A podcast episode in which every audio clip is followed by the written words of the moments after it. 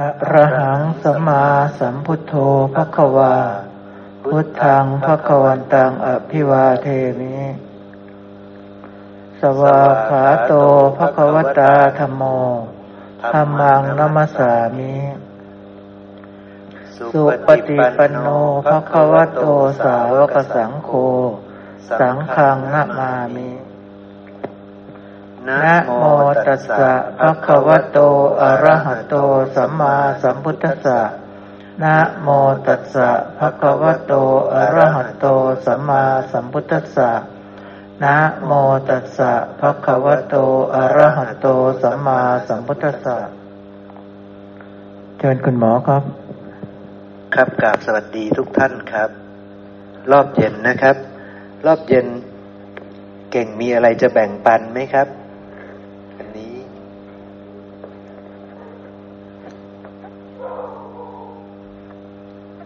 นะเดี๋ยวเราลองฟังเก่งจะแบ่งปันประสบการณ์ในการใคร่ควรพิจารณาเห็นธรรมในช่วงสัปดาห์ที่ผ่านมาเนาะนะครับเราก็จะได้เอาเป็นแบบอย่างนะครับเผื่อจะได้เกิดประโยชน์ว่าเราก็มีอย่างเก่งเหมือนกันนะอย่างเงี้ยมีเหตุการณ์คล้ายๆกันก็จะได้เป็นตัวอย่างในการไปใคร่ครวญพิจารณานะครับหรือแม้แต่ตัวเราเองก็จะมีคล้ายๆกับเก่งมาก่อนแล้วก็สามารถที่จะเอามาแบ่งปันได้ว่าเราควรจะใคร่ครวญอย่างนี้นะอะไรเงี้ยเพิ่มเติมได้นะครับเนาะเชิญเลยครับเก่งครับครับขอบคุณครับเหมือนทุกพระนะคือพอกลับจากวันพระไปเนี่ยก็ไปกิจการงานการในโลกก็จะค่อนข้างที่จะยิ่งสัปดาห์ที่ผ่านมานี้นิวรณ์กุ้มรุมมากๆจะขยายโรงเรือนปลูกผัก คิดเรื่องทางโลกเยอะมากซึ่งรู้เลยว่านิวรณ์เนี่ยขวางกั้นมากๆต่อการพิจารณาธรรมะมันคนละฝ้ากันเลยครับคนละขั้วกันเลยนะครับดังนั้นเนี่ยถ้าไม่มีได้ปลีกวิเวกออกมาเนี่ยก็ยากถ้าไปจมอยู่กับตรงนั้นอย่างเดียวเนี่ยโอ้ฐานะนี้เป็นไปได้ยากที่จะหลุดออกมายากมากๆด้วยปัจจัยหนึ่งคือเก่งก็เพิ่ง40เนี่ย41มันก็ยังแบบช่วงกำลังทำเรื่องทำมาหากินอยู่มันก็เลยเป็นแบบมีธุระมากยิ่งมาตรงนี้ก็ไม่เป็นเหตุเป็นปัจจัยเลยรู้เลยว่ายิ่งที่ท่านบอกว่าไม่สามารถเป็นฆราวาสคับแคบเนี่ยมันคืออะไรมันคับแคบจริงๆมันไม่เอื้อต่อการที่จะพิจารณาธรรมะแต่ก็มีวันศุกร์ที่ได้ไปนั่งสนทนากันกับทางแม่สุภาพรแม่จิตอย่างเงี้ยครับก็ได้พิจารณาธรรมะกันก็สนทนาก็ไม่พ้นเรื่องธรรม10หมวดกันอยู่ดีเพราะว่าเพราะชีวิตประจำวันเราคือธรรม10หมวดเราพิจารณาเพื่อรู้ความจริงเรากำหนดรู้เพราะว่าขณะที่เราไม่กำหนดรู้เนี่ยต่อให้เรามีความรู้นั้นอยู่เนี่ยความรู้นั้นมันก็ไม่ได้ปรากฏตลอดไม่ได้สัญญาที่ไม่วิปลาสมันไม่ได้ปรากฏตลอดดังนั้นมันต้องมาระลึกมาใคร่ควรพอมันปรากฏแล้วต้องพิจารณาอย่างแยบคายเพื่อให้มันเห็นแจ้งมีปัญญาเห็นแจ้งถามว่ามันไม่ได้เห็นแจ้งในทุกครั้งนะครับ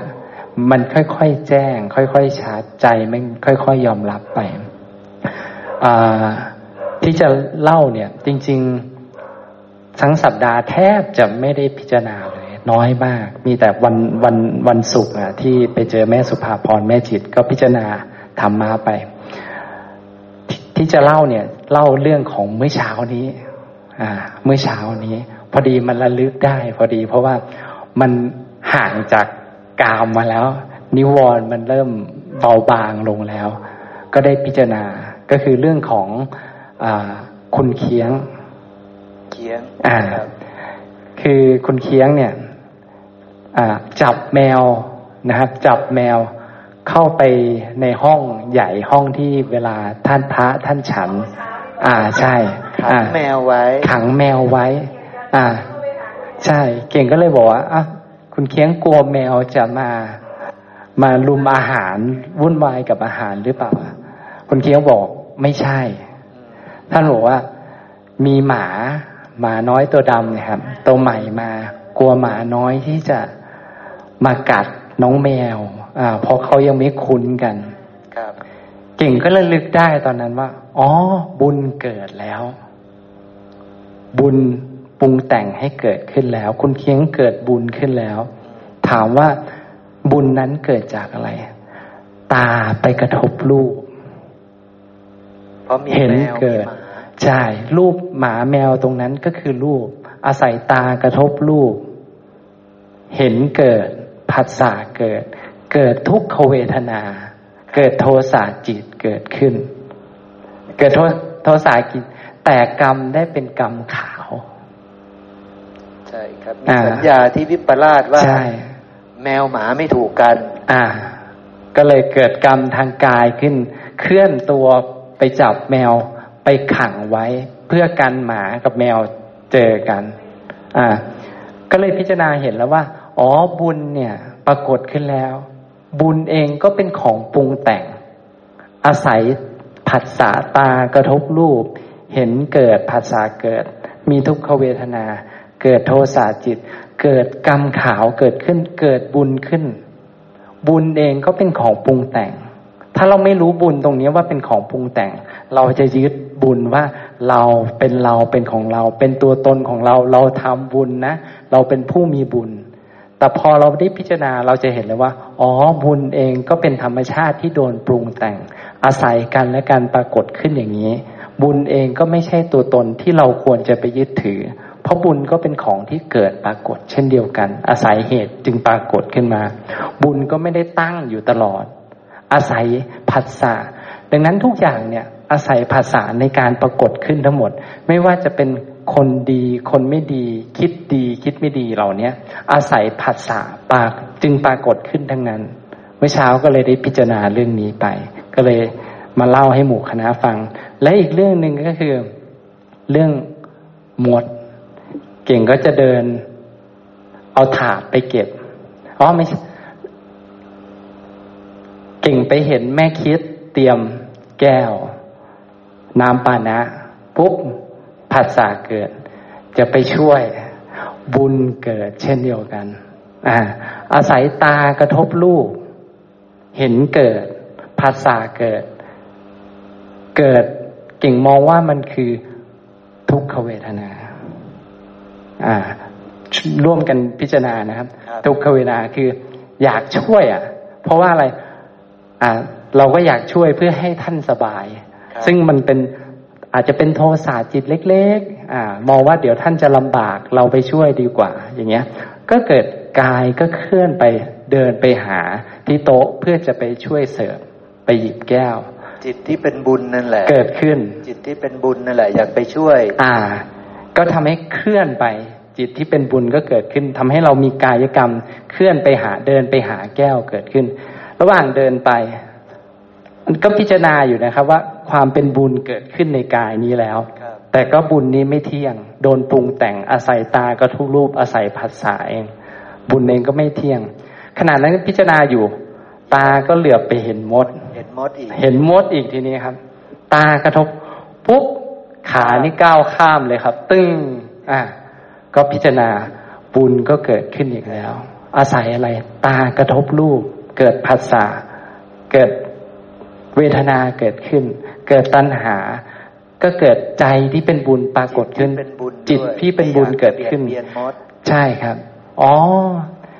อาศัยผัสสะในการปรากฏขึ้นบุญนี้เองก็เป็นของปรุงแต่งไม่เที่ยงถูกปัจจัยปรุงแต่งถูกผัสสะตากระทบรูปเกิดผัสสะเกิดขึ้นเกิดเวทนาเกิดขึ้นเกิดตัณหาเกิดจิตที่มีเป็นบุญมีราคะเกิดขึ้นอ๋อมันดำเนินไปอย่างนี้พอกำหนดรู้เนี่ยอาการที่ว่าเราเนี่ยเป็นผู้มีบุญเนี่ยเป็นผู้ใจบุญเนี่ยเป็นคนดีเนี่ยมันคลายลงเพราะถ้าไม่กำหนดรู้เนี่ยไม่มีโอกาสคลายเลยเพราะมันจะยึดว่าเป็นเราแต่พอเรากำหนดรู้แล้วว่าอ๋อบุญเองก็ไม่น่ายึดถือเป็นเพียงธรรมชาติที่อาศัยกันและกันถามว่าบุญมันเกิดกับกายนี้ไหมครับวิบากที่เป็นบุญจะเกิดกับกายนี้ไหมเกิดแต่ถามว่าเราไม่ได้ยึดติดบุญที่ปรากฏขึ้นเพราะรู้ความจริงเพราะเรากำหนดรู้ว่าบุญเองก็เป็นของไม่เที่ยงถูกปัจจัยปรุงแต่งนี้จิตมันก็คลายจากบุญนั้น ประมาณนี่คือการเดินมรรคอยู่นะครับก็ร่วมกันพิจารณาก็อาศัยเมื่อเช้านี่เองที่หลีกจากนิวรณ์ก็เลยชี้ว่านิวรณ์เนี่ยไม่เอื้อต่อการพิจารณาธรรมะอย่างยิ่งขัดขวางกันอย่างยิ่งใช่ครับใช่ตามที่ฟังน้องเก่งเนาะก็พิจารณาตามไปว่าธรรมทั้งหลายเกิดแต่เหตุเพราะมีเหตุธรรมนั้นจึงเกิดขึ้นใช่ไหมคะเป็นปฏิจจสมุปบาทเกิดจากการกระทบเกิดจากผัสสะธรรมต่างๆจึงเกิดขึ้นตามๆกันมาตามที่พิจารณาที่น้องเก่งอธิบายอะเนาะก็เข้ากับธรรมะที่พระพุทธเจ้าท่านบัญญัติว่าธรรมทั้งหลายเกิดแต่เหตุเพราะสิ่งนี้มีสิ่งนี้จึงมีเพราะสิ่งนี้ดับสิ่งนี้จึงดับเห็นได้ตามเลยค่ะสาธุใช่ครับและทั้งหมดนั้นก็เรื่องของธรรม10หมวดเรื่องของผัสสะใช่ไหมครับซึ่งเราจะไม่รู้ไม่ได้ไม่งั้นเราจะมนสิการแบบที่เก่งมนสิการไม่ได้นะครับนะถ้าแม่ไม่รู้เรื่องตากระทบรูปแล้วอะไรเกิดเรียกว่าอะไรแล้วเกิดอะไรต่ออะไรต่ออะไรต่อไม่ได้เนี่ยเราจะมนสิการไม่ได้เลยเราทุกอย่างนั้นเราจะยึดมั่นว่าเป็นเราเป็นของเราเป็นตัวตนของเราเรียบร้อยเลยตามที่เราชินตามที่เราชำนาญครับขอการนิดนึงทีนี้เราจะมาดูความแตกต่างระหว่างโดยปกติของถ้าเราไม่ได้พิจารณาธรรมะจะเกิดอะไรขึ้นเก่งเห็นแม่คิดกำลังผสมน้ำทำน้ำปานะเก่งก็เลยเด็กอยากช่วยไปช่วยยกแล้วก็มาเสิร์ฟก็ได้บุญจิตก็ยึดถือบุญฉันได้บุญนะฉันช่วยเหลือฉันเป็นคนดีฉันเป็นคนดีเรียบร้อยฉันเห็นฉันเป็นคนทำฉันเป็นคนมีบุญก็มีฉันได้บุญไหมได้บุญแล้วก็ยึดติดบุญนั้นเรียบร้อยแล้วนี่คือโดยปกติของเราซึ่งปุถุชนรวมถึงเสขะที่ไม่ได้กำหนดรู้จะเกิดอาการอย่างนี้ว่าฉันเนี่ยเป็นคนมีบุญฉันเป็นคนดีดีกว่าคนอื่นมันจะมีโอกาสเป็นฐานะอย่างนั้นนะครับแต่ถ้าเราได้กำหนดรู้ก็คืออย่างที่บอกว่าอ๋อตากระทบรูปนะไม่ได้บอกว่าเป็นเก่งแล้วนะครับแต่อาศัยบอกตากระทบรูปเห็นเกิดผัสสะเกิดเวทนาเกิดความตัณหาเกิดปุ๊บเกิดจิตเกิดกายเคลื่อนไปเนี่ยเราอธิบายตามธรรม10หมวดใช่ไหมครับใช่ท่านให้เราเอาธรรม10หมวดที่เรารู้เนี่ยไปประกบในชีวิตประจำวันที่เรามีโอกาสที่จะระลึกได้ท่านให้เราระลึกแบบนี้นี่คือความต่างของความพิเศษระหว่างปุถุชนกับเสขะถ้าทำได้มันจะทำให้ถึงความเจริญได้นะครับผมถูกต้องนะครับนะจริงไหมครับพวกเราเห็นต่างไหมนะครับนะมันเป็นอย่างนั้นนะครับเนาะเราต้องรู้ธรรม10หมวดให้แจ่มแจ้งคนที่เก่งๆคนที่มีอินทรีย์ดีก็สามารถที่จะหยิบฉวยโอกาสอย่างเก่งเห็นพี่คิดทำงานอยู่ก็สามารถขณะเดินไปก็มนสิการไปด้วยไปเห็นไปผัสสะกับมดก็ยังมนสิการได้ต่ออินทรีย์ดีนะครับถึงจะทำแบบนี้ได้ใช่ไหมครับคืออาการก็คือเป็นจะบอกว่าคือกายคตาสติด้วยแล้วก็เป็นสำรวมอินทรียสังวรด้วยเพราะว่าคอยดูตาว่าตาเนี่ยจะทำให้อะไรเกิดขึ้นหูเนี่ยจะทำอะไรให้ปรากฏขึ้นคอยณช่วงนั้นนะครับณช่วงนั้นครับในขณะที่ในขณะนั้นกำลังละวิเวกจากนิวรณ์อยู่วิเวกจากกามบาปอกุศลอยู่ก็เลยเป็นฐานะที่จะเจริญสติได้เห็นกายเวทนาจิตธรรมอะไรต่างๆได้ตามความเป็นจริงได้เห็นธรรม10หมวดปรากฏเกิดขึ้นในตัวเราได้อย่างชัดเจนนั่นเองเนาะนี่ก็เป็นตัวอย่างที่ดีนะครับเนาะพวกเราก็ควรจะนำไปพิจารณาเข้าไปเห็นแบบที่เก่งท่านได้เห็นเนาะคนที่เก่งๆฝึกเก่งๆก็จะเร็วขึ้นสามารถที่จะใครควรทำได้เร็วขึ้นนะจริงๆแล้วช่วงเวลาที่เก่งเดินไปหาพี่คิดก็ไม่ได้ยาวไกลมากมายอะไรนะครับนะแต่เก่งสามารถที่จะโยนิโสมนสิการได้เนี่ยนะครับมันก็แล้วแต่อินทรีย์นะถ้าอินทรีย์ใครดีๆใครชัดเจนแจ่มแจ้งแล้วการอบรมจิตให้ถ่ายถอนความยึดมั่นว่าเป็นเราเป็นของเราเป็นตัวตนของเรามันก็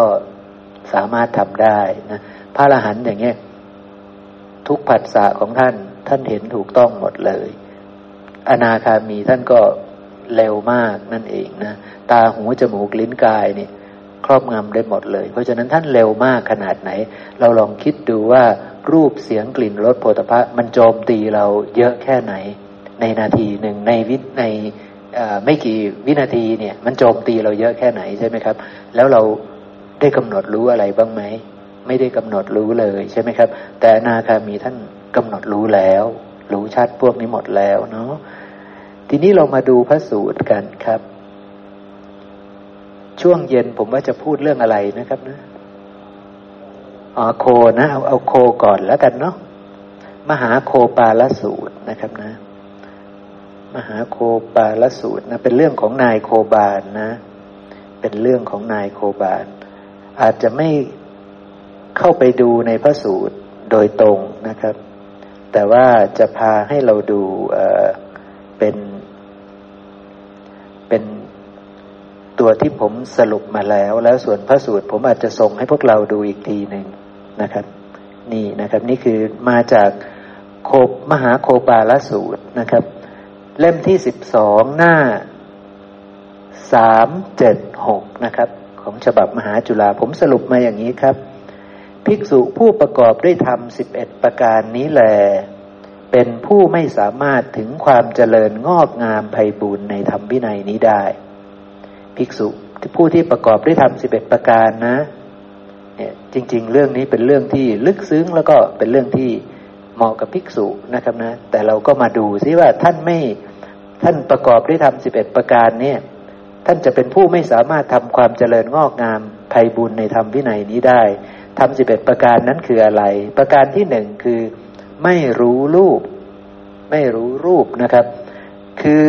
เนี่ยผมขยายนะคือไม่รู้ชัดมหาภูตรูป4นี่ย้อนมาดูตัวเราซิเรารู้จักมหาภูตรูป4ไหมเรารู้จักรูปไหมครับสำคัญไหมรูปนี่สำคัญมากใช่ไหมครับถ้าไม่รู้รูปเนี่ยไม่รู้จักมหาภูตรูป4ตามความเป็นจริงจะเจริญกายคตาสติได้ไหมไม่ได้นะครับนะไม่รู้รูปนี่คืออะไรบ้างรูปคืออะไรบ้างในตัวเรามีรูปไหมมีได้แก่อะไรครับที่เป็นรูปในตัวเราตาหูจมูกลิ้นกายทั้งหมดนี่คือรูปคือมหาภูตรูปใช่ไหมครับคือมหาภูตรูปสี่รูปภายนอกมีไหมมีได้แก่รูปเสียงกลิ่นรสโผฏฐัพพะนี่คือรูปภายนอกเราฉลาดในเรื่องพวกนี้หรือยังถ้ายังไม่ฉลาดข้อที่1ก็ไม่ผ่านคือไม่รู้รูปนะครับนะรู้นี่ต้องรู้จากตาโดยความเป็นดินน้ำไฟลมให้แจ่มแจ้งนะครูบาอาจารย์หรือใครๆก็พูดกันนั่นแหละว่ากายเราเนี่ยมันคือมหาภูตรูปสี่แต่เราแจ่มแจ้งไหมเราเชื่ออย่างนั้นจริงไหมหรือเราแค่จำได้แล้วก็ท่องบทไปตามกันเฉยๆใช่ไหมครับนี่มันเป็นประเด็นเนี่ยถ้าเราแจ่มแจ้งเขามาด่าเรามาตีเราจะโกรธไหมถ้าเราแจ่มแจ้งไม่โกรธใช่ไหมครับถ้าเราแจ่มแจ้งนะมันขอโอกาสครับพี่หมอคือตอนที่เราศึกษาได้ยินได้ฟังเนี่ยมันก็ได้ความรู้แล้วแต่เราพิจารณาเสร็จเนี่ยมันก็ได้แจ้งหลังจากโยนิโสมนสิการเนี่ยแจ้งมันยอมรับแต่พอผัสสะอื่นปุ๊บความแจ้งนั้นก็ดับไปนะครับมันไม่ได้แจ้งตลอดว่าเราเคยพิจารณาเห็นแล้วปุ๊บเนี่ยมันก็แจ้งอย่างนั้นตลอดไม่ใช่นะพอผัสสะอื่นปุ๊บเราก็ไม่แจ้งเหมือนเดิมเราก็มืดต่อเหมือนเดิมนะครับแต่ถ้าผัสสะระลึกได้ก็พิจารณาแล้วค่อยแจ้งใหม่นะฮะมันไม่ได้แจ้งตลอดนะครับเราต้องรู้อาการครับถ้าง่ายขนาดนั้นก็มีพระอรหันต์เต็ม ใช่ไหมครับแต่ความจริงคือมันไม่แจ้งเพราะว่าทางที่เราชำนาญน่ะมันคือทางที่ไม่แจ้งใช่ไหมครับทางที่เราชำนาญตามันเป็นเราหูจมูกลิ้นกายมันเป็นเราหมดใช่ไหมเราชินทางนี้เนาะอันที่หนึ่งนี่จึงเป็นเรื่องสำคัญมากใช่ไหมต้องรู้นี่บทพยัญชนะมีนิดเดียว มีบรรทัดสั้นๆ นิดเดียวไม่รู้รูปนี่แต่ความลึกซึ้งโอ้โหถ้าจะรู้รูปนี่มันละเอียดลึกซึ้งคุยกันยาวใช่ไหมครับนะสองไม่ฉลาดในลักษณะไม่รู้ว่าใครเป็นคนพาลไม่รู้ว่าใครเป็นบัณฑิตนี่ฝากนี้ทั้งหมดเป็นฝากของปุถุชนนะครับนะลักษณะ11ลักษณะที่จะไม่ได้เจริญในธรรมวินัยนี่เพราะภิกษุรูปนั้นยังเป็นปุถุชนนะผมจะบอกให้เลยยังเป็นปุถุชนแยกไม่ออกเลยว่าใครเป็นคนพาลใครเป็นบัณฑิตเพราะว่าไม่รู้ว่าไอ้คนพาลพูดอย่างนี้เนี่ยมันพูดมาจากอะไรเนาะเนี่ยไม่รู้จักไม่รู้ว่าเขาพูดเนี่ยพูดบอกชวนเราให้ทำทานชวนเราให้ทำบุญชวนเราทำนี้ทำนั้นเราก็ไม่รู้ว่าเขาเกิดจากจิตแบบไหนน่ะจิตยังมีราคะยังมีโทสะยังมีโมหะหรือเปล่าเราไม่รู้จักเขาชวนให้เราทำบุญเราก็รู้สึกว่าดีอย่างเงี้ยใช่ไหมครับเราก็เลยคิดว่าเขาเป็นบัณฑิตเนี่ยแต่แท้จริงมันลึกซึ้งกว่านั้นใช่ไหมครับคนที่ดีๆนะอาจจะไม่ใช่บัณฑิตก็ได้ใช่ไหมครับเพราะว่าเราจะรู้ว่าคนนี้เป็นบัณฑิตหรือไม่เป็นบัณฑิตเนี่ยมันวัดกันที่ไหนคนจะเป็นบัณฑิตกับไม่เป็นบัณฑิตวัดกันที่ว่าเขาวิปลาสหรือไม่วิปลาสเขาบรรลุกุศลหรือไม่บรรลุกุศลสิ่งที่เขาแสดงออกมานั้นเป็นกุศลหรืออกุศลตัวนี้สำคัญบัณฑิตจะประกอบด้วยกุศลแต่คนพาลมีกุศลไหมครับ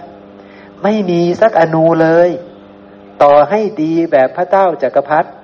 เป็นบัณฑิตไหมยังไม่ใช่บัณฑิตครับแล้วพระเจ้าจักรพรรดิดีไหมดีมากดีมากเหลือเกินใช่ไหมครับกายก็ดีวาจาก็ดีใจก็ดีเห็นไหมครับยังไม่ใช่บัณฑิตเทียบกับทุกคนในที่นี้เนี่ยกายเราสู้ท่านไม่ได้นะวาจาเราสู้ท่านไม่ได้นะใจเราสู้ท่านไม่ได้นะแต่สิ่งที่เราพอจะรู้ได้คือปัญญาที่จะพอจะสู้กับท่านได้คือปัญญาคือกุศลธรรมเราพอที่จะบรรลุกุศลธรรมได้ตัวนี้ประเสริฐที่สุดนะครับนะและมันจะทำให้เราเป็นบัณฑิตนะเพราะฉะนั้นเราจะแยกแยะออกไหมถ้าเกิดมีพระเจ้าจักรพรรดิมาที่นี่แล้วมีเก่งหรือมีแม่ชีอยู่ตรงนี้ด้วยเราจะแยกแยะออกไหมว่าใครดีใครไม่ดีเราวิ่งไปหาพระเจ้าจักรพรรดิหมดใช่ไหมครับเราจะไปกราบไหว้พระเจ้าจักรพรรดิหมดเลยเพราะว่าพระเจ้าจักรพรรดินี่ต้องเป็นสัตบุรุษแน่นอนต้องเป็นบัณฑิตแน่นอนกายท่านก็ดีพูดก็ดีประกอบด้วยเมตตากรุณามุทิตาอุเบกขาใจท่านก็ดีอย่างเงี้ยนะครับเราต้องวิ่งไปหาท่านแน่นอนเราต้องไปกราบท่านแน่นอนใช่ไหมครับแต่เราจะไม่รู้เลยว่าเก่งเป็นบัณฑิตหรือเปล่าถ้าคนที่เป็นปุถุชนนะครับจะไม่รู้เลยว่าแม่ชีเป็นบัณฑิตหรือเป็นคนพาลใช่ไหมครับเขาแยกแยะไม่ออกเพราะว่าเขายังไม่รู้ว่าอะไรคือกุศลอะไรคืออกุศลใช่ไหมครับเนาะต่อไปครับคือไม่กำจัดไข่ขางนี่คือไม่อาจละอกุศลวิตกคือกามพยาบาทเบียดเบียนเพราะว่าเขาไม่รู้ชัดว่าอะไรคือกุศลอะไรคืออกุศลเพราะฉะนั้นตอนที่ตัวเองไปผัสสะแล้วอันนี้สวยนะอันนี้ดีนะน่าจะอย่างนี้อย่างนั้นนะถ้ามีได้ก็คงจะดีนะอะไรอย่างนี้กำลังกามวิตกไหมครับกำลังวิตกในกามกำลังวิตกในสิ่งนั้นแล้วรู้จักไหมวิตกกามในกามเนี่ยมันมาจากไหนก็ไม่รู้จักอีกใช่ไหมครับคนที่เป็นคนพาลน่ะใช่ไหมคนที่เป็นปุถุชนก็ไม่รู้จักนะถ้าไปคิดว่าอันนี้นะน่าสงสารนะน่าจะช่วยเขาทำอย่างนี้อย่างนี้ก็กำลังคิดเรื่องกามนี่ขนาดเป็นความดีนะมีใจประกอบด้วยเมตตานะแต่ยังคิดเรื่องว่าคนนี้เด็กคนนี้5 ขวบนี่พ่อแม่ก็ทิ้งไปเนี่ยนะที่แม่นางน้อยเพิ่นส่งมาน่าสงสารนะเราต้องรวบรวมอย่างนี้ต้องไปบอกบุญคนนี้ต้องไปอะไรคนนี้มีธุระจัดแจงด้วยใจที่ประกอบด้วยเมตตาดีไหมครับดีได้บุญใช่ไหมครับเนี่ยมันก็จะไปอย่างนั้นใช่ไหมครับนี่เรากำลังวิตกเรื่องอะไรวิตกในกามครับเห็นไหมแท้จริงกำลังเป็นอกุศลน่ะใช่ไหมครับแล้วใครจะแยกแยะออกไหมว่ากำลังคิดช่วยเขานี่มันเป็นอกุศลน่ะคิดไม่ออกครับไม่รู้ใช่ไหมครับบัณฑิตถึงจะรู้ว่านั่นเธอยังวิตกในกาม นั่นเธอกำลังอยู่ในฝั่งของอกุศลนั่นเธออยู่ในฝั่งของบุญเท่านั้นถ้าเธอทำแบบนี้ไปเรื่อยๆตายแล้วเธอก็ต้องไปเสวยวิบากของบุญนั้นคือเกิดอีกสิ้นฤทธิ์สิ้นยศเธอก็ไม่รู้จะไปไหนล่ะใช่ไหมครับแต่เธอต้องไปอีกแน่ถ้าเพราะเธอยังไม่รู้อยู่นั่นเองใช่ไหมครับยังไม่รู้ชัดว่าอะไรคือกุศลอะไรคืออกุศลเพราะฉะนั้นเวลาอกุศลวิตกเกิดขึ้นก็เลยไม่รู้คิดดีก็ไม่รู้ว่าคิดดีนี่คือกุศลหรืออกุศลใช่ไหมครับคิดไม่ดีพอจะรู้สึกได้บ้างว่ามันไม่ดีมันน่าจะเป็นอกุศลแต่พอคิดดีละทีนี้ไม่รู้ว่ามันเป็นอกุศลหรือเป็นกุศลใช่ไหมครับก็คงจะคิดว่ามันเป็นกุศลใช่ไหมครับทำดีปุ๊บก็คงคิดว่าเป็นกุศลแน่นอนใช่ไหมครับแต่เพราะเราไม่รู้ชัดว่าอะไรคือกุศลอะไรคืออกุศลสูงสุดของเราก็เลยทำดีนั่นแหละคิดดีนั่นแหละสูงสุดของเราก็เลยเท่ากันกับพระเจ้าจักรพรรดิเท่านั้นแหละใช่ไหมครับไม่พ้นจากทุกข์นะครับเนาะนี่นะข้อที่สี่ไม่ปกปิดแผลไม่สำรวมอินทรีย์พงศ์อธิบายด้วยการไม่สำรวมอินทรีย์ซึ่งแน่นอนเมื่อเขาไม่รู้จักอะไรคือกุศลอะไรคืออกุศลเขาสำรวมอินทรีย์ไม่เป็นหรอกใช่ไหมครับเขาพิจารณาเพื่อจะสำรวมอินทรีย์ไม่เป็นหรอกเพราะเขาไม่รู้เลยว่าเวลาผัสสะกระทบแล้วอะไรมันเกิดอะไรมันเกิดเขาไม่รู้ทำ10 หมวดเพราะฉะนั้นเขาไม่มีทางรู้ได้หรอกว่านี้เป็นกุศลหรืออกุศลใช่ไหมครับเขาจะไปสำรวมอินทรีย์ไม่ได้หรอกถ้าเขากำลังคิดดีเขาจะไปสำรวมมันทำไมอ่ะใช่ไหมครับในเมื่อมันกำลังคิดดีถ้ามันคิดไปเพื่อจะทำดีสร้างโบสถ์วิหารเนี่ยดีไหมล่ะใช่ไหมครับเจ้าวาดก็คิดจะสร้างโน่นสร้างนี่ดีไหมล่ะก็เหมือนจะดีใช่ไหมครับแต่มันถูกหรือผิดใช่ไหมครับนี่ถ้าเราไม่รู้เนี่ยเราก็กำลังไม่ปกปิดแผลใช่ไหมครับกำลังไม่กำจัดไข่ค้างด้วยคือบาปอกุศลเรากำลังคิดเรื่องกามอยู่นะใช่ไหมครับกำลังคิดเรื่องบุญอยู่นะนะครับนะต่อไปไม่สุมไฟไม่สุมไฟคือไม่สามารถที่จะแสดงพระสัทธรรมแก่คนอื่นได้เลยกล่าวพระสัทธรรมกับคนอื่นก็ไม่ได้เพราะว่าตัวเองก็ยังไม่รู้ไงครับนะอยู่ในฝักฝ่ายที่ไม่รู้แจ้งเพราะฉะนั้นจะไปสุมไฟไม่ได้จะไปให้ใครรู้ตามไม่ได้นะครับนะข้อ6คือไม่รู้ท่าน้ำไม่รู้ท่าน้ำนี่คือไม่รู้ว่าใครเป็นคนดีคนไม่ดีนะครับหรือว่าต่อให้คือมันแยกแยะไม่ออกนะแยกแยะท่าน้ำไม่ออกอย่างเช่นสมมติว่าท่าน้ำนี้มีสัตตบุรุษอยู่มีพระหูสูตรผู้เป็นสัตตบุรุษอยู่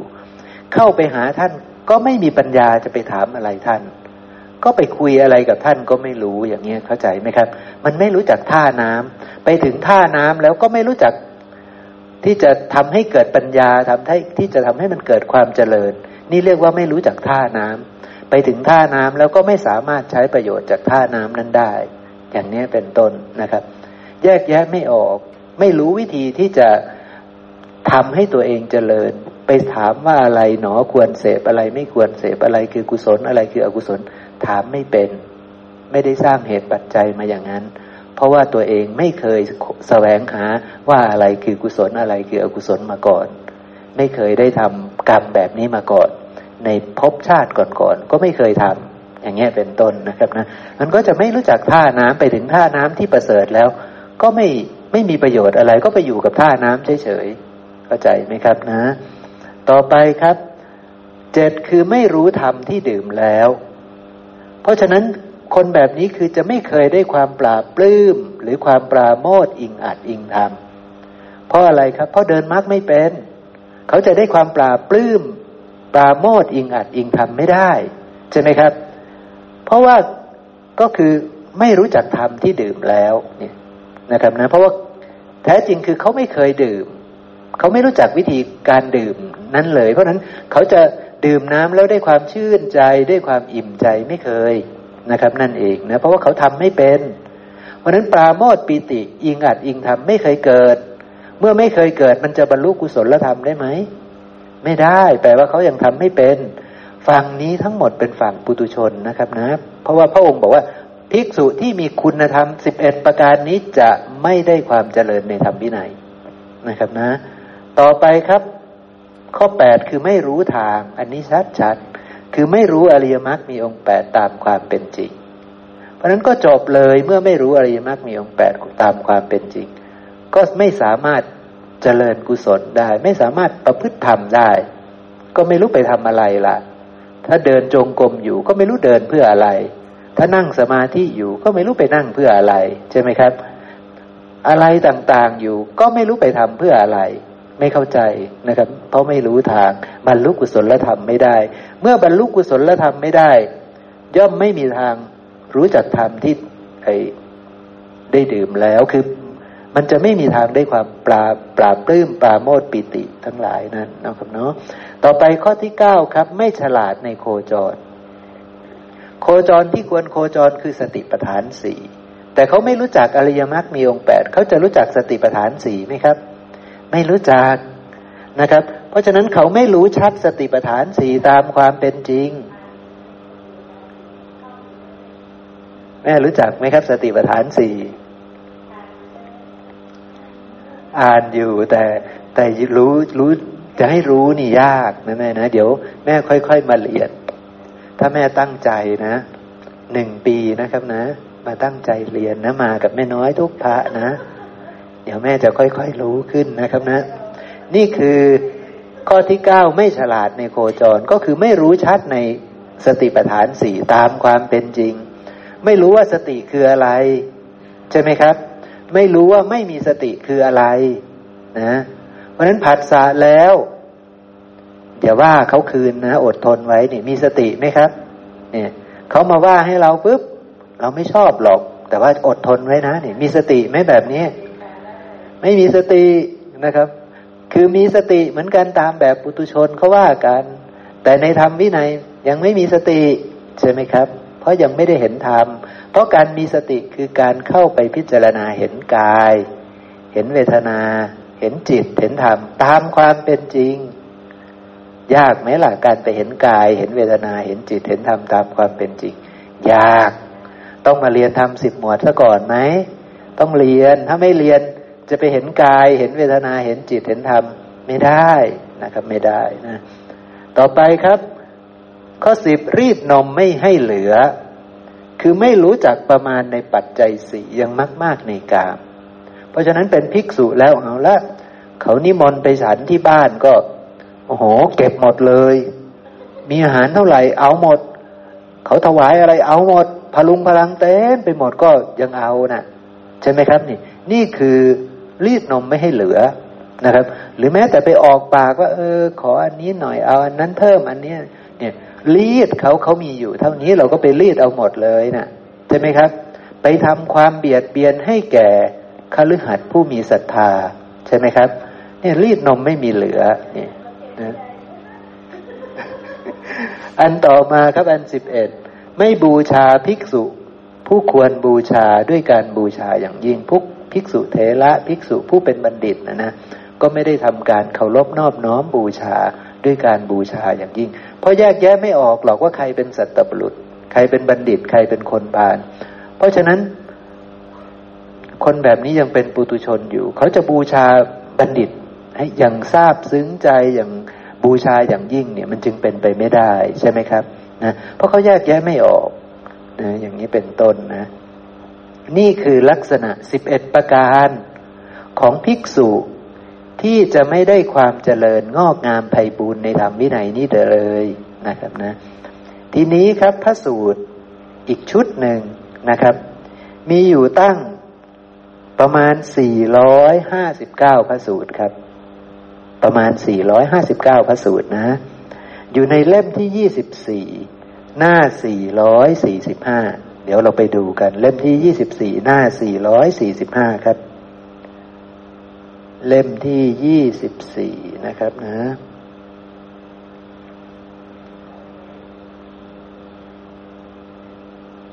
เล่มที่24หน้า445ใช่ไหมครับผมว่าตะกี้นะเดี๋ยวนะเราดูนะครับนะนี่จริงๆพระเจ้าท่านแสดงพระสูตรนี้ยาวมากแต่ว่าพอพระไตรปิฎกย่อลงมาเหลือนิดเดียวครับนะเห็นความสำคัญของพระสูตรที่พระองค์แสดงยาวๆนี่ย่อลงมาเหลือนิดเดียว เราไปอ่านเราก็รู้เรื่องบ้างไม่รู้เรื่องบ้างนะครับนะนี่พระสูตรคืออยู่ในสามัญญวรรคคือทั้งวรรคเลยนะครับพระองค์ตรัสอย่างนี้ครับภิกษุทั้งหลายนายโคบาลประกอบด้วยองค์11ประการเป็นผู้ไม่สามารถเลี้ยงฝูงโคให้เจริญได้11ประการอะไรก็คือนายโคบาลนั้นไม่รู้จักรูปโคไม่ฉลาดในลักษณะโคไม่กำจัดไข่ค้างไม่ปกปิดแผลไม่สุมไฟไม่รู้ท่าน้ำไม่ฉลาดในที่หากินรีดนมไม่ให้เหลือไม่บูชาโคพูดทั้งหลายที่เป็นพ่อโคเป็นจ่าฝูงเนี่ยนะครับนะเนี่ยคือฝ่ายโคนะฝ่ายนายโคบาลนะทีนี้เช่นเดียวกันภิกษุทั้งหลายภิกษุผู้ประกอบด้วยธรรม11ประการนี้ก็ฉะนั้นเหมือนกันเป็นผู้ที่ประกอบด้วยธรรม11ประการนะ11ประการนี้คือไม่รู้รูปไม่ฉลาดในลักษณะว่าใครเป็นบัณฑิตใครเป็นคนพาลไม่กำจัดไข่ค้างเนี่ยใช่ไหมครับบาปอกุศลวิตกเกิดขึ้นก็คิดต่อไปเพลินต่อไปใช่ไหมไม่ปกปิดแผลนี่คือไม่สำรวมอินทรีย์ใช่ไหมไม่สุมไฟนี่คือไม่สามารถกล่าวธรรมะพระสัทธรรมให้กับคนอื่นได้เลยไม่รู้ท่าน้ำอยู่กับบัณฑิตก็ไม่รู้จักว่าเป็นบัณฑิตก็เลยไม่รู้จะถามอะไรท่านดีจะหวังความเจริญอะไรจากท่านได้ก็ไม่รู้จักไม่รู้ธรรมที่ดื่มแล้วเพราะว่าไม่เคยได้ดื่ม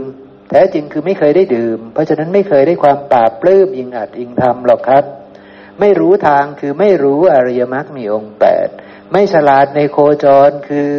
ไม่รู้จักสติปัฏฐาน4ว่าทำยังไงรีดนมไม่ให้เหลือเป็นคนยังมากๆในกามอยู่ไม่บูชาบัณฑิตภิกษุผู้เป็นเถระผู้เป็นผู้บวชนานรัตตัญญูนะครับนะเป็นสังฆบิดรเป็นสังฆปรินายกด้วยการบูชาอย่างยิ่งนี่คือภิกษุที่จะไม่ได้ความเจริญในธรรมวินัยใช่ไหมครับแล้วพระองค์อธิบายต่อว่าไม่เจริญยังไงเพราะว่าเป็นผู้ไม่สามารถพิจารณาเห็นความไม่เที่ยงในตานี่จะไม่เจริญเพราะเหตุนี้เพราะการพิจารณาเห็นความไม่เที่ยงในตาคืออะไรครับคืออริยมรรคมีองค์8ใช่ไหมครับนี่คืออริยมรรคมีองค์8คือสติปัฏฐาน4ในเมื่อเขาไม่รู้เขาจะพิจารณาเห็นความไม่เที่ยงในตาได้ไหมนี่แล้วพวกเราคิดว่าง่ายไหมการพิจารณาเห็นความไม่เที่ยงในตานี่เชื่อไหมว่าตาไม่เที่ยงนี่มีใครไม่เชื่อบ้างว่าตาไม่เที่ยงเชื่อหมดทุกคนแต่จะพิจารณาเห็นความไม่เที่ยงในตาง่ายหรือยากทีนี้ยากใช่ไหมครับยากแล้วทีนี้ขนาดภิกษุนะยังไม่สามารถพิจารณาเลยครับไม่สามารถพิจารณาเห็นความไม่เที่ยงในตาถ้าไปตอบว่าเอ้าตามันก็ไม่เที่ยงสิตอนแรกๆเกิดมามันก็สดใสดี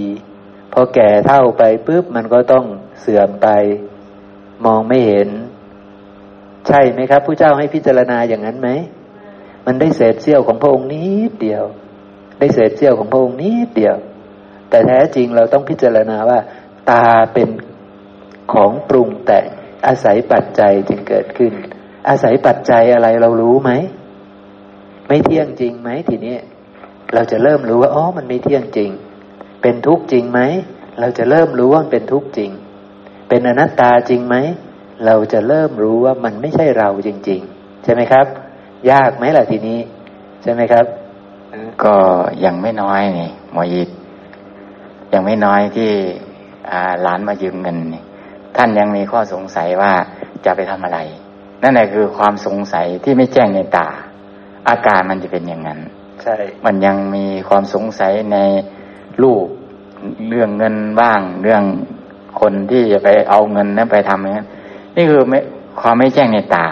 ที่จะเห็นว่านี่คือความไม่แจ้งในตาพอมีสติระลึกได้อ๋อเงินนี้มันก็เป็นของปรุงแต่งลูกหลานนี่ก็เป็นของเราก็เป็นของปรุงแต่งก็เลยมาลึกได้อย่างนี้หมออิทครับที่หมอว่าหมอบอกว่าแม่น้อยไม่ได้เห็นความไม่เที่ยงในตาเนี่ยคือเพราะว่าแม่น้อยยังไปถามอยู่แสดงว่ารอบหน้าแม่น้อยไม่ต้องถามอย่างนั้นไหมครับมันถ้าแม่น้อยถ้ามันไม่เยอะถ้าไม่เยอะไม่น่าเสียดายหมอถามได้ไหมตกลงถามได้ไหม ก็ถามได้ด้วยปัญญาได้นะต้องใช้ปัญญาต้องใช้ปัญญาหมายถึงว่าเราไปทางนี้อยู่แล้วใช่ไหมครับหมายถึงว่าเราจะให้นะหมอยิปแต่เราก็ถามได้แต่เราระลึกได้หมอยิป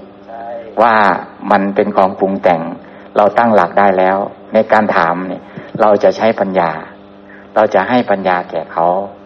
การที่จะเอาเงินนี่ไปซื้อของที่มาเบียดเบียนตนเองนะไม่สมควร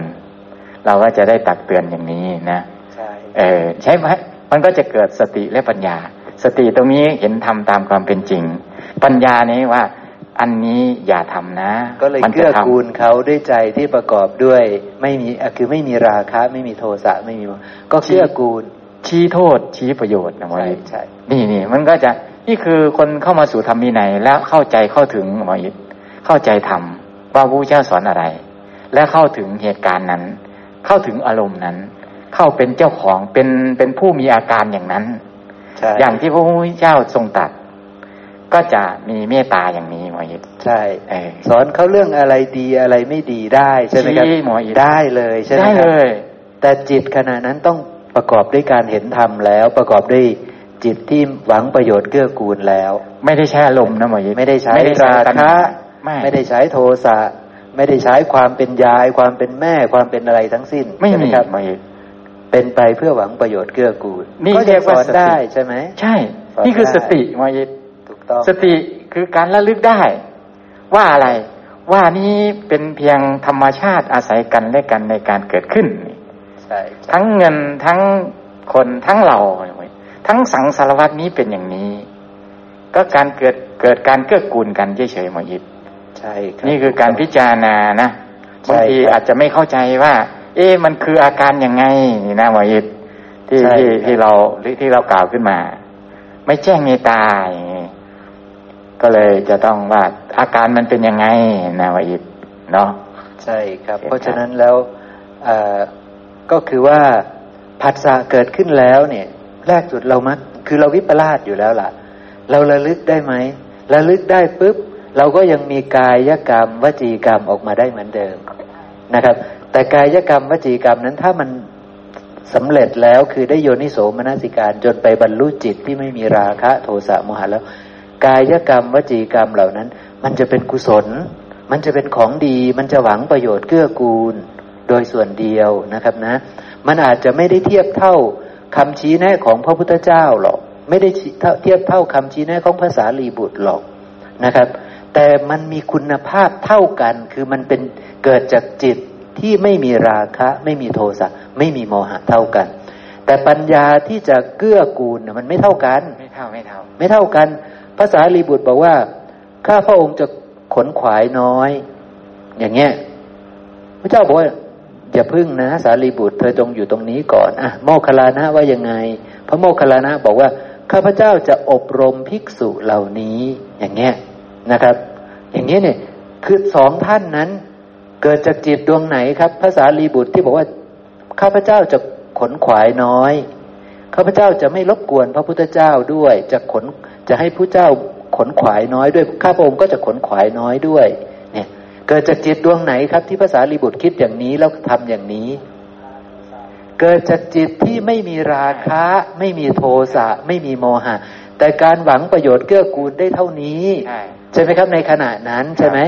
พระท่านพระโมคคัลลานะก็เกิดจากจิตที่ไม่มีราคะไม่มีโทสะไม่มีโมหะแต่ก็เกื้อกูลอีกแบบนึงคือเกื้อกูลด้วยการสอนเขาสิบอกเขาสิชี้แนะเขาสิใช่ไหมครับเนี่ยทั้งคู่นั้นเป็นกุศลทั้งคู่ใช่เราก็เหมือนกันเราก็ตามกำลังเรานั่นแหละกุศลเกิดแล้วรากเหง้าของกุศลเกิดแล้วเราก็ชี้แนะหลานไม่น้อยชี้แนะหลานน่ะเหล่านั้นก็เป็นกุศลนะครับนะเหล่านั้นก็เป็นกุศลก็จะได้ประโยชน์ทั้งสองฝ่ายฝ่ายเรานี่ก็จะได้ปรุงแต่งจิตได้ดวงที่ไม่มีราคะไม่มีโทสะไม่มีโมหะเกิดขึ้นเนี่ยทำให้เกิดขึ้นนะแม่ในขณะเดียวกันวาจาที่เราพูดกล่าวไปก็จะได้ชี้ให้เห็นเกิดสติและปัญญาของคนที่เรากล่าวได้ประโยชน์ทั้งสองฝ่ายแม่บางทีเราบอกเขาหมอยิปแต่เราไม่ได้กำหนดรู้อย่างนี้หมอยิปไม่ได้เกิดขึ้นจากสติที่เห็นธรรมตามความเป็นจริง ไม่ได้เกิดจากตรงนี้แต่มันเกิดจากตัณหาหมอยิปถูกต้องส่วนใหญ่มันจะเป็นแบบนั้นทางทำลายประโยชน์ตนเองหมอยิปทำลายประโยชน์ตนเองแต่หวังประโยชน์คนอื่นอยู่นะคนอื่นก็ได้ประโยชน์อยู่นะแต่เราเนี่ยเสียประโยชน์นี่คือลักษณะจะเป็นแบบนั้นแหละครับครับหรือสูงสุดเราก็ได้บุญใช่ไหมเราก็ได้บุญแต่ว่าหมอยึดถ้าหมายถึงว่าเราก็ยังมีอาการจับจ้องอยู่หมอยึดใช่ครับเราก็บอกว่าตามที่บอกอ่ะไปทำไหมหรือเป๊ะยังไปซื้อเหมือนเดิมนี่ ก็ยังติดตามอยู่ใช่แม่ใช่เงินที่ให้ไปเนี่ยเอาไปทำอะไรเนาะใช่ไหมใช่ไหมครับเดี๋ยวใช้ไม่ได้แล้วเอาคืนนะอย่างเงี้ยใช่ไหมก็จะมีปัญหาการขอคืนด้วยใช่ไหมการนี้แล้วก็ทางนั้นก็เคืองกันไงเกิดการขัดเคืองกันมายิทใช่ใช่คือปฏิฆะที่สร้างมายิทผัสสะที่สร้างขึ้นมาแล้วก็ได้อกุศลทั้งสองฝ่ายไปตำหนิเขาแล้วก็จะเอาคืนนะไปขู่เขาใช่ไหมมันก็จะมีปัญหาเพราะฉะนั้นแล้วเนี่ยการระลึกให้ไวการมีความรู้เนี่ยการมีความรู้มีสัญญาที่ไม่วิปลาสเอาไว้อะไรแม่เอาไว้ระลึกแม่เอาไว้ระลึกคือยังไงเอาไว้กระทบแม่เอาไว้กระทบเอาใจไปกระทบแม่ผัสสะเพราะว่าอะไรสัญญาเนี่ยมันเป็นนามธรรมแม่มันไม่ใช่รูปธรรมมันไม่เหมือนรูปแม่ถ้ารูปเนี่ยเอาตาไปกระทบแต่ถ้านามธรรมสัญญาเวทนาเนี่ยเอาใจแม่เอาใจไปกระทบ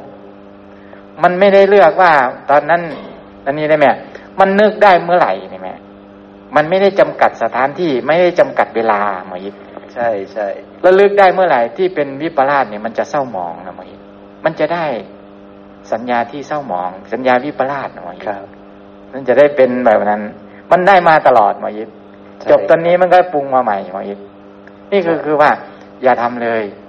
กรรมที่ทำที่เป็นบาปนะหมอยิทเพราะว่ามันมีวิบากหมอยิทมันมีวิบากมันให้ผลเพราะฉะนั้นแล้วก็เลยหลีกเลี่ยงให้มากที่สุดละให้ได้นะอย่าทำเลยนะครับกรรมมันเป็นบาปเนี่ยด้วยกายด้วยวาจาครับนี่นะแม่เนาะ ทีนี้กลับมาดูตัวนี้11อย่างเนี่ยเยอะไหมครับแม่น้อยเยอะไหมครับจำได้ไหมจำไม่ได้ใช่ไหมจำไม่ได้มีปัญหาไหมไม่มีปัญหานะครับนะจำไม่ได้ไม่มีปัญหานะเพราะนี่คือลักษณะของไม่รู้ว่าอะไรคือกุศลอกุศลไม่รู้อริยสัจสี่ไม่รู้ปฏิจจสมุปบาทนะ11อย่างเนี่ย11อาการของภิกษุที่จะไม่ได้ความเจริญนี่คือยังไม่เข้าถึงแก่นธรรมคำสอนของพระองค์เป็นความเสื่อมแม่ใช่เป็นความเสื่อมจะไม่มีทางเจริญในธรรมวินัยนะอาจเจริญในทางอื่นได้นะแต่ธรรมวินัยเนี่ยมันยากแต่หมอยิทเมื่อถึงแม้ว่าท่านจะเป็นอย่างนี้หมอยิทเมื่อไหร่ที่ท่านมีสติระลึกได้ท่านกลับตัวกลับใจทันนะหมอยิทด้วยสถานะของท่านระลึกได้ท่านคุณสมบัติที่เกิดขึ้นทิพย์ทั้งหมดเนี่ยพอท่านมาพิจารณาได้สัตตบุรุษสั่งสอนเนี่ยหมอยิทมีโอกาสได้สัตตบุรุษสั่งสอนท่านได้น้อมมานึกแล้วก็ระลึกถึงสถานะของท่านเองท่านกลับตัวได้ไวนะหมอยิทนะเพราะฉะนั้นแล้วเนี่ยน้องหมอยิทเนาะเราจะได้กล่าวเฉพาะว่าคุณสมบัติอย่างนี้นะแต่เราไม่ชี้ว่าใครนะหมอยิทเนาะไม่ได้ชี้ครับ เป็นลักษณะถ้ายังประกอบด้วย11อย่างคือยังใครก็ตามประกอบด้วยปุถุชนเนี่ยลักษณะของปุถุชนเนี่ยใช่จะไม่มีทางเจริญใช่แต่ถ้ากลับตัวกลับใจได้นี่ก็มีสิทธิ์ครับที่จะเจริญได้ในธรรมวินัยเป็นข้อมูลเตือนสตินะเป็นข้อมูลเตือนสติว่าถ้าใครเป็นอย่างนี้อยู่นี่รีบระลึกนะแม่นซึ่งพระองค์ชี้บอกว่าที่ไม่เจริญเพราะว่าจะเป็นผู้ไม่สามารถพิจารณาเห็นความไม่เที่ยงในตาได้นี่ใช่ไหมครับไม่สามารถพิจารณาเห็นความไม่เที่ยงในตาได้นี่คือพระสูตรที่หนึ่งนะนี่คือพระสูตรที่หนึ่งแล้วพระองค์ก็ไม่ได้หยุดแค่นั้นนะครับพระสูตรที่สองก็ไม่สามารถพิจารณาเห็นความเป็นทุกข์ในตาได้ ไม่สามารถพิจารณาเห็นความเป็นอนัตตาในตาได้ไม่สามารถพิจารณาเห็นความสิ้นไปในตาได้ไม่สามารถพิจารณาเห็นความเสื่อมไปในตาได้ไม่สามารถพิจารณาเห็นความคลายไปในตาได้ไม่สามารถพิจารณาเห็นความดับไปในตาได้ไม่สามารถพิจารณาเห็นความสละคืนละสละคืนไม่ใช่เราแล้วไม่เอาแล้วไม่ยึดถือแล้วไม่ได้ทำไม่ได้นะครับที่จะไปถึงความสละคืนตาเนี่ยไม่ได้นะครับนะนี่8พระสูตรแล้วครับ1ถึง8นี่คือได้8พระสูตรแล้วนะครับเพราะฉะนั้นแค่เรื่องตานะได้8พระสูตรเรื่องหูก็อีก8จมูก8ลิ้นกาย8 8ไปเรื่อยๆใช่ไหมครับเพราะฉะนั้นมันจึงเยอะตาหูจมูกลิ้นกายใจเสร็จก็ต้องไปรูปเสียงกลิ่นรสโผฏฐัพพะอีกแต่ละอันก็8 8 8 8ลองคิดดูสิครับแล้วพระองค์ไม่ได้พูดย่อแบบพระไตรปิฎกนะใช่ไหมครับองค์ก็จะพูดไล่ว่าภิกษุผู้ประกอบด้วยองค์11ประการนี้จะเป็นผู้ไม่ได้เจริญไม่เจริญเพราะไม่สามารถพิจารณาเห็นความไม่เที่ยงในอายตนะ1 2 3 4 5 6ในอายตนะภายนอก1 2 3 4 5 6เนี่ยอายตนะทั้งหมดเสร็จแล้วพอแค่นั้นไหมครับไม่พอนะครับนะนี่นะครับอายตนะภายในเสร็จแล้วใช่ไหมต่อมาในรูปในเสียงในกลิ่นในรสในโผฏฐัพพะต่อไปในวิญญาณทางตาทางหูทางจมูกทางลิ้นทางกายทางใจเห็นไหมครับแต่ละกลุ่มก็ไม่รู้กี่พระสูตรนะครับนะในผัสสะทางตาทางหูทางจมูกทางลิ้นทางกายทางใจเนี่ยกำลังไล่ไปตามธรรม10หมวดเลยครับในเวทนาที่เกิดจากผัสสะทางตาทางหูทางจมูกทางลิ้นทางกายทางใจต่อไปก็ในรูปประสัญญาคือสัญญาในรูปสัญญาในเสียงสัญญาในกลิ่นในรสในโผฏฐัพพะในธรรมารมณ์ใช่ไหมครับสัญญาเสร็จก็ในการปรุงแต่งในรูปในเสียงในกลิ่นในรสในโผฏฐัพพะในธรรมารมณ์คือรูปสัญเจตนาสัทธะสัญเจตนาคันธะสัญเจตนานี่มีแต่คำยากๆไม่น้อยบายบายเลยนะครับบายบายไม่จำแต่บอกว่าคือไม่สามารถพิจารณาเห็นความไม่เที่ยงในการปรุงแต่งรูปคือสังขารขันธ์น่ะใช่ไหมครับสังขารขันธ์น่ะพิจารณาเห็นความไม่เที่ยงในสังขารขันธ์เนี่ยแม่น้อยจะพอเข้าใจได้พอจะจำได้นะครับแต่เอามารูปสัญเจตนาสัทธะสัญเจตนาแม่น้อยยกมือบายบายนะครับนะแม่น้อยไม่จำนะนี่มาถึงสัญเจตนาแล้วต่อไปก็รูปตัณหาคือตัณหาในรูปตัณหาในเสียงในกลิ่นในรสในโผฏฐัพพะในธรรมารมณ์พระองค์กำลังพูดตามธรรม10หมวดทุกประการเลยแล้วเรารู้จักสภาพธรรมนี้ไหมถ้าเราไม่รู้เราจะเห็นความไม่เที่ยงได้ไหมครับเราจะเห็นความเป็นทุกข์ได้ไหมเห็นความไม่ใช่เราได้ไหมในสิ่งเหล่านี้เห็นไม่ได้สักอย่างเราจะไปเห็น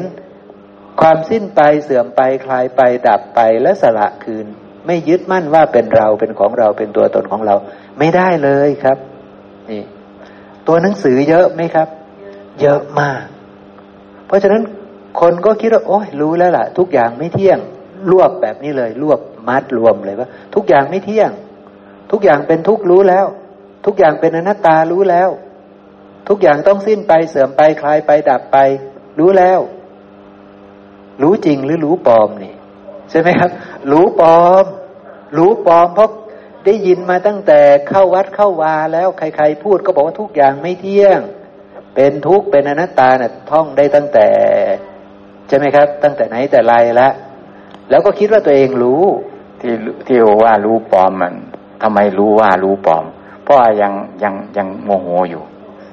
ก็เลยว่าอ๋อนี่ยังรู้ปลอมอยู่รู้แล้วเนี่ยยังมีปฏิยังเห็นรูปยัง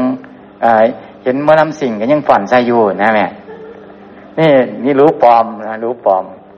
เห็นราคะมีโทสะยังมีโมหะเหมือนเดิมหมาทะเลาะกันยังแห่ใส่ได้อยู่นี่ก็ใช่แล้วบางคนก็ไปหลงนะ เราเมื่อเราอดทนได้นี่คือมรรคแล้วคือดีขึ้นแล้วไปนั่งหลับตาไปเจริญไปนั่งสมาธิ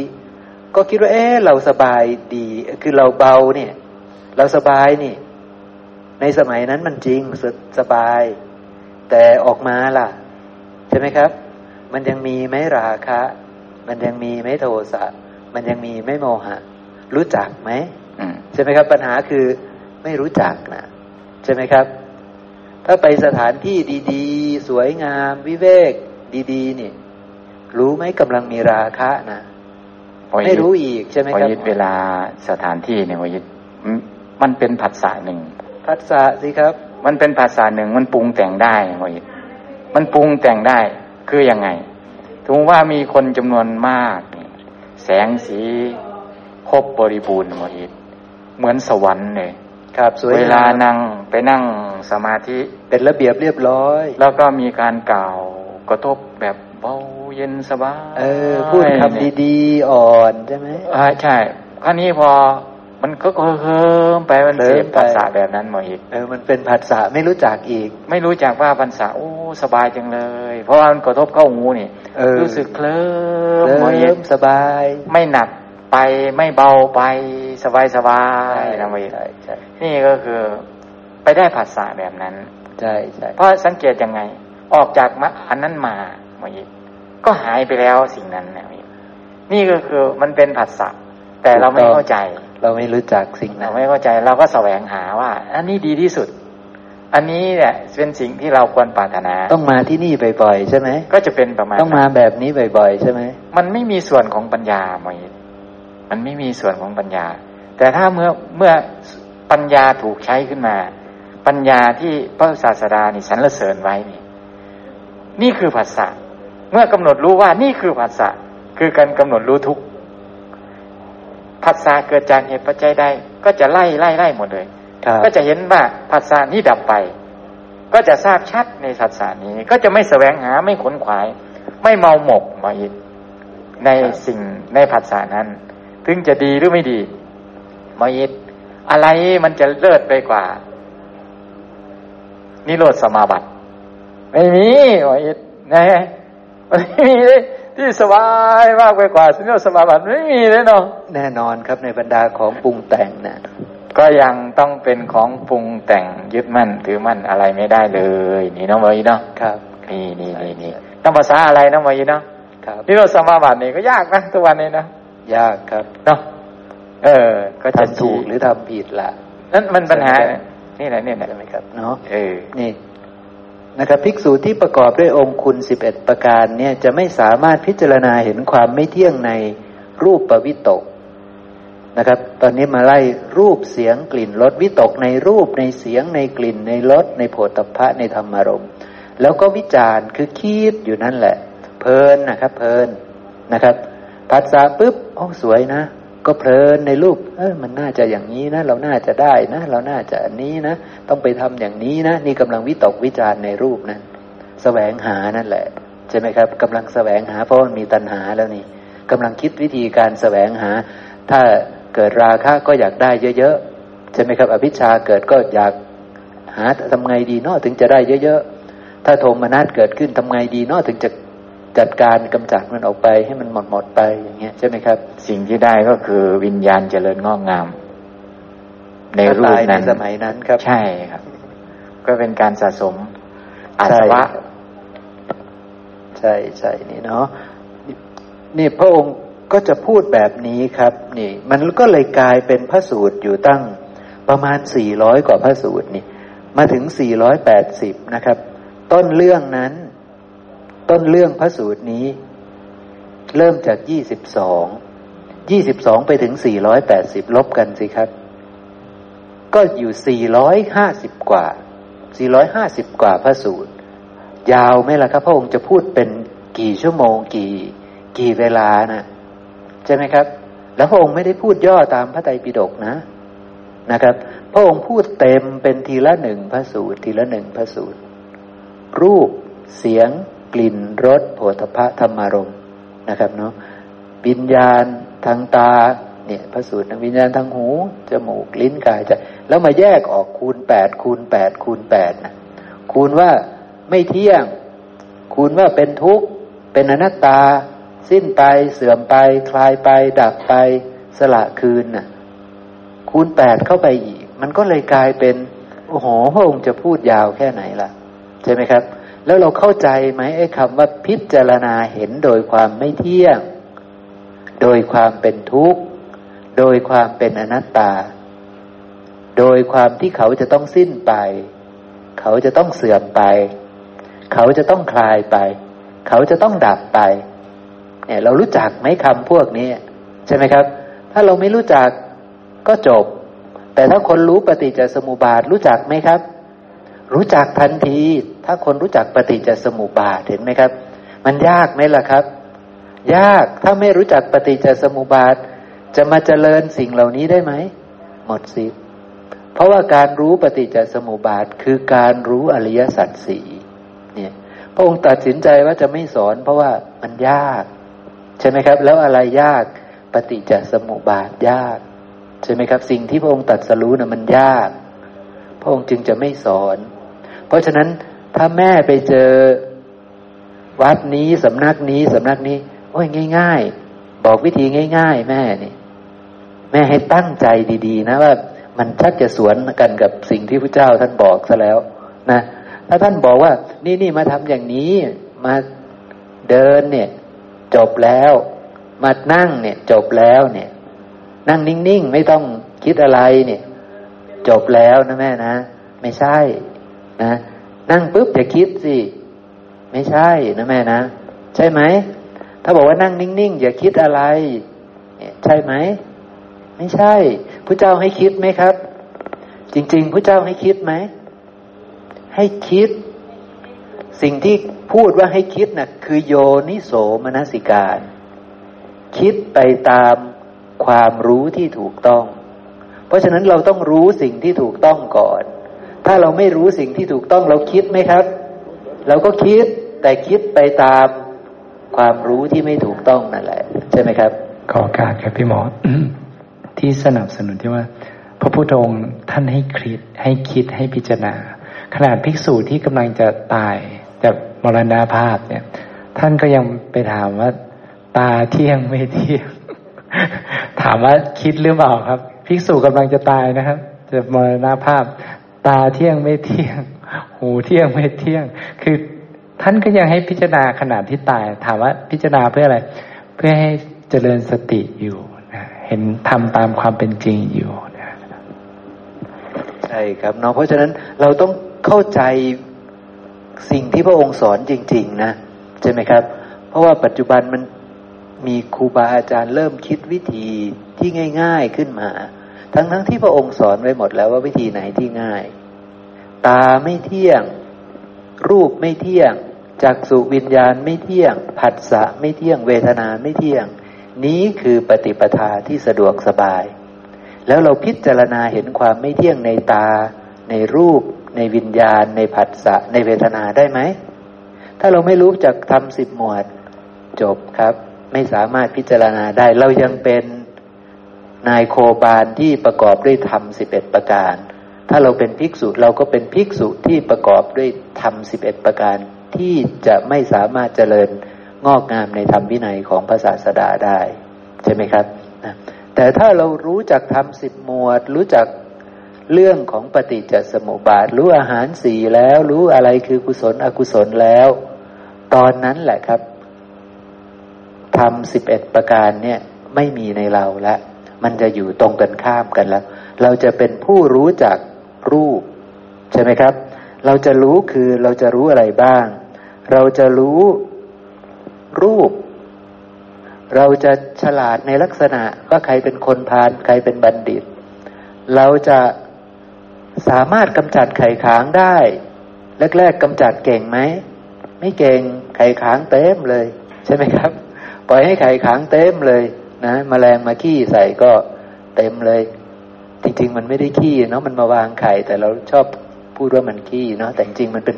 การวางไข่ใช่ไหมนะมันวางไข่นะวางไข่ค้างนะไข่ขาวๆนะเนี่ยเราก็ไม่ได้กำจัดไข่ค้าง เพราะเราไม่รู้จักคำว่าไข่ขางของพระพุทธเจ้าคิดในอกุศลวิตกนั่นแหละคิดเรื่องบุญน่ะก็กำลังคิดอกุศลวิตกคิดเรื่องพยาบาทเบียดเบียนน่ะก็กำลังคิดอกุศลวิตกทั้งหมดเลยนะครับนะไม่ปกปิดแผลนี่ไม่รู้วิธีสำรวมอินทรีย์ใช่ไหมครับก็จะไปสำรวมได้ไงในเมื่อไม่รู้จักเลยว่ามันอาศัยกันเกิดขึ้นยังไงบาปอกุศลมันเกิดยังไงไม่รู้จักนะใช่ไหมครับสำรวมไม่เป็นหรอกนะครับนะแต่บัดนี้เรารู้แล้วว่าบาปอกุศลเกิดขึ้นได้ยังไงสุมไฟเป็นไหมไปกล่าวทำเป็นไหมไปบอกคนอื่นได้ไหมใช่ไหมครับก็จะพอบอกได้ใช่ไหมครับว่าอะไรคือกุศลอะไรคืออกุศลน่ะรู้ท่าน้ำนี่พอมาเจอท่าน้ำปุ๊บรู้ไหมควรจะถามอะไรน่ะใช่ไหมครับคุยได้ไหมใช่ไหมครับถ้ายังไปคุยเรื่องอื่นอยู่น่ะก็ใช้ไม่ได้แต่ถ้าคุยกันเรื่องว่าอะไรเนาะเป็นกุศลอะไรเป็นอกุศลอะไรที่ปฏิบัติแล้วจะเป็นไปเพื่อประโยชน์เกื้อกูลอะไรที่ปฏิบัติแล้วจะเป็นทุกข์ตลอดกาลนานใช่ไหมครับมาคุยเรื่องแบบนี้กันมาถามเรื่องแบบนี้กันถ้าเขาตอบไม่ได้เลย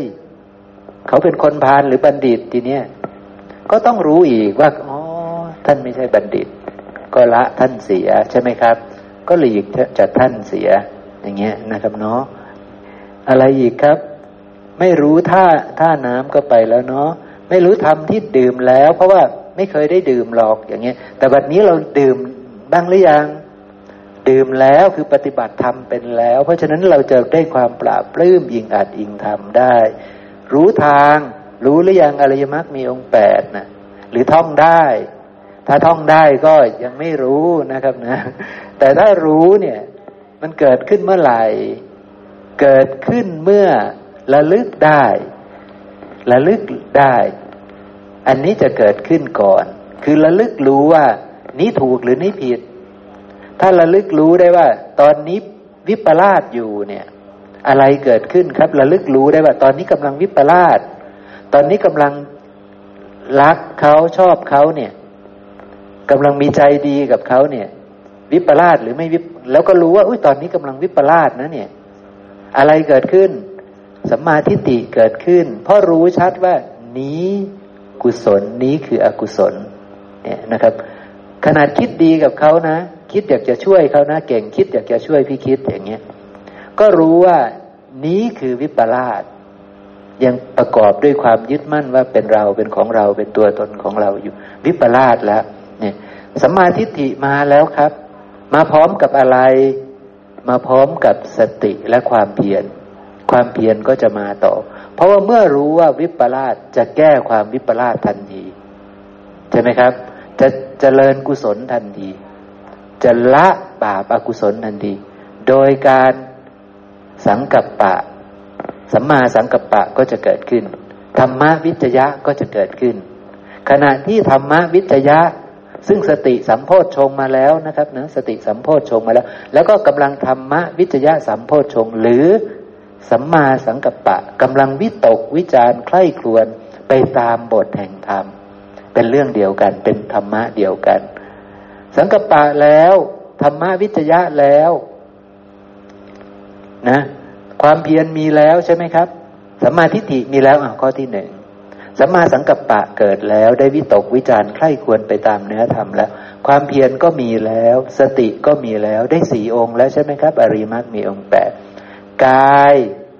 วาจาและอาชีวะดีไหมครับดีมาแต่เดิมแล้วแล้วขณะในสมัยนั้นกายเป็นเราไหมวาจาเป็นเราไหมอาชีวะเป็นเราไหมไม่มีเราสักอย่างใช่ไหมครับเป็นเพียงธรรมชาติที่อาศัยกันและกันเกิดขึ้นกรรมทางกายรู้ชัดไหมรู้ชัดแล้วกรรมทางวาจารู้ชัดไหมรู้ชัดแล้วกรรมทางอาชีวะทั้งหลายรู้ชัดไหมรู้ชัดหมดแล้วเป็นเราไหมเป็นของเราไหมเป็นตัวตนของเราไหมไม่เป็นเพราะฉะนั้นสัมมาวาจาหรือยังมีแล้วสัมมากัมมันตะหรือยังมีแล้วสัมมาอาชีวะหรือยังมีแล้วดีหมดแล้วเดิมทีก็ดีอยู่แล้วเป็นบุญอยู่แล้วใช่ไหมครับแต่บัดนี้กลายเป็นกุศลเลยคือไม่ยึดถือว่าเป็นเราเป็นของเราเป็นตัวตนของเราด้วยครบองค์7หรือยังครับครบแล้วสัมมาสมาธิอันเป็นอริยะอันประกอบด้วยองค์7 ก็เกิดขึ้นในสมัยนั้นทันทีเพราะจิตตั้งมั่นแล้วในขณะที่ใคร่ครวญพิจารณาน่ะมีนิวรณ์มาวุ่นวายไหมครับไม่มีเลยไม่มีนิวรณ์มาวุ่นวายเลยเพราะฉะนั้นจิตตั้งมั่นแล้วเมื่อจิตตั้งมั่นแล้วเนี่ยธรรมทั้งหลายจะปรากฏสัมมาญาณะจะปรากฏอ๋อเห็นโลกทั้งหมดทั้งปวงแจ่มแจ้งเหมือนพระพุทธเจ้าท่านเห็นแล้วเข้าใจหมดแล้วว่าฝั่งนี้ทั้งหมดมีแต่ของปรุงแต่งอาศัยกันเกิดขึ้นมีแต่ธรรมชาติที่อาศัยกันเกิดขึ้นไม่ได้มีสัตว์บุคคลตัวตนเราเขาเลยนั่นเองนะครับนี่คือสัมมาญาณะต่อไปจะเกิดอะไรจะเกิดสัมมาวิมุตติคือหลุดพ้นจากการยึดมั่นถือมั่นในสิ่งทั้งปวงใช่ไหมครับนี่คืออริยมรรคมีองค์ 8เกิดขึ้นแบบนี้แล้วก็ทำช่วยไม่คิดต่อไปใช่ไหมหมออิทแล้วก็ช่วยไม่คิดได้ก็เดินไปต่อแล้วก็ทำงานช่วยเหลือต่อเป็นกุศลแล้วตอนนั้นไม่ได้เห็นว่าเราดีแล้วก็เกิดจากการปรุงแต่งขึ้นจิตได้ราคะได้อโลภะอโทสะอโมหะใช่ครับแล้วว่าทำไปได้ช่วยเหมือนเดิมช่วยเหมือนเดิมแต่การช่วยนั้นกลายเป็นกรรมไม่ดำไม่ขาวแล้วเพราะเกิดจากจิตที่ประกอบด้วยปัญญาเป็นฐานะที่เป็นได้เป็นฐานะที่สามารถที่จะทำขึ้นได้ในสภาพแบบนี้โดยอาศัยการเข้าใจว่าการปรุงแต่งนี่ลักษณะคือยังไงจิตที่ปราศจากราคะโทสะโมหะนี่ทำยังไงเราทราบแล้วแล้วทำขึ้นเราทำเป็นเราก็เลยทำขึ้นทำให้เจริญทำให้มากใช่ไหมหมอยิทธิ์แบบใช่ครับคือเบื้องต้นนะรู้ว่าอะไรคือกุศลอะไรคืออกุศลตอนนี้ถูกหรือผิดนะรู้แล้วใช่ไหมครับระลึกรู้ได้ก่อนเพราะฉะนั้นถ้าเราไม่รู้ทางดำเนินไปของตาหูจมูกลิ้นกายใจไม่รู้ทางดำเนินไปของธรรม10หมวดเราไม่มีทางรู้ว่าอะไรคือกุศลอะไรคืออกุศลครับใช่ไหมครับเพราะมันจะไปแต่แบบอกุศลตลอด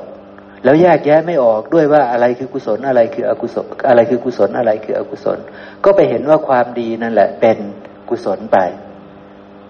ตัวเองก็เป็นคนดีไปใช่ไหมครับแล้วก็ไม่มีทางบรรลุกุศลธรรมได้เพราะว่าไม่รู้จากธรรมชาติที่มันอาศัยกันและกันเกิดขึ้นเหล่านี้เลยไม่รู้เลยว่ามันเป็นเพียงธรรมชาติที่อาศัยกันและกันเกิดขึ้นไม่ได้มีสัตว์บุคคลตัวตนเราเขาขอการครับด้วยการที่เราเพียรในการที่จะพิจารณาเห็นการปรุงแต่งนั้นบ่อยนะครับก็จะเป็นเหตุเป็นปัจจัยให้มันเร็วขึ้นเรื่อยๆเรามีความเพียรที่จะพิจารณาเห็นว่าตากระทบรูปเกิดอะไรขึ้นเกิดอะไรขึ้นปรากฏอะไรเกิดขึ้นเราพิจารณาบ่อยความเร็วตรงนั้นมันก็จะเร็วขึ้นเรื่อยๆมันจะไปถึงการที่ว่าอ๋อสิ่งเหล่านี้ปรุงแต่งสิ่งเหล่านี้มันไม่เที่ยงเนี่ยมันจะเร็วขึ้นเรื่อยๆแล้วมันก็จะจบที่การที่ไม่ยึดถือในสิ่งเหล่านั้นได้เร็วขึ้นเรื่อยๆครับ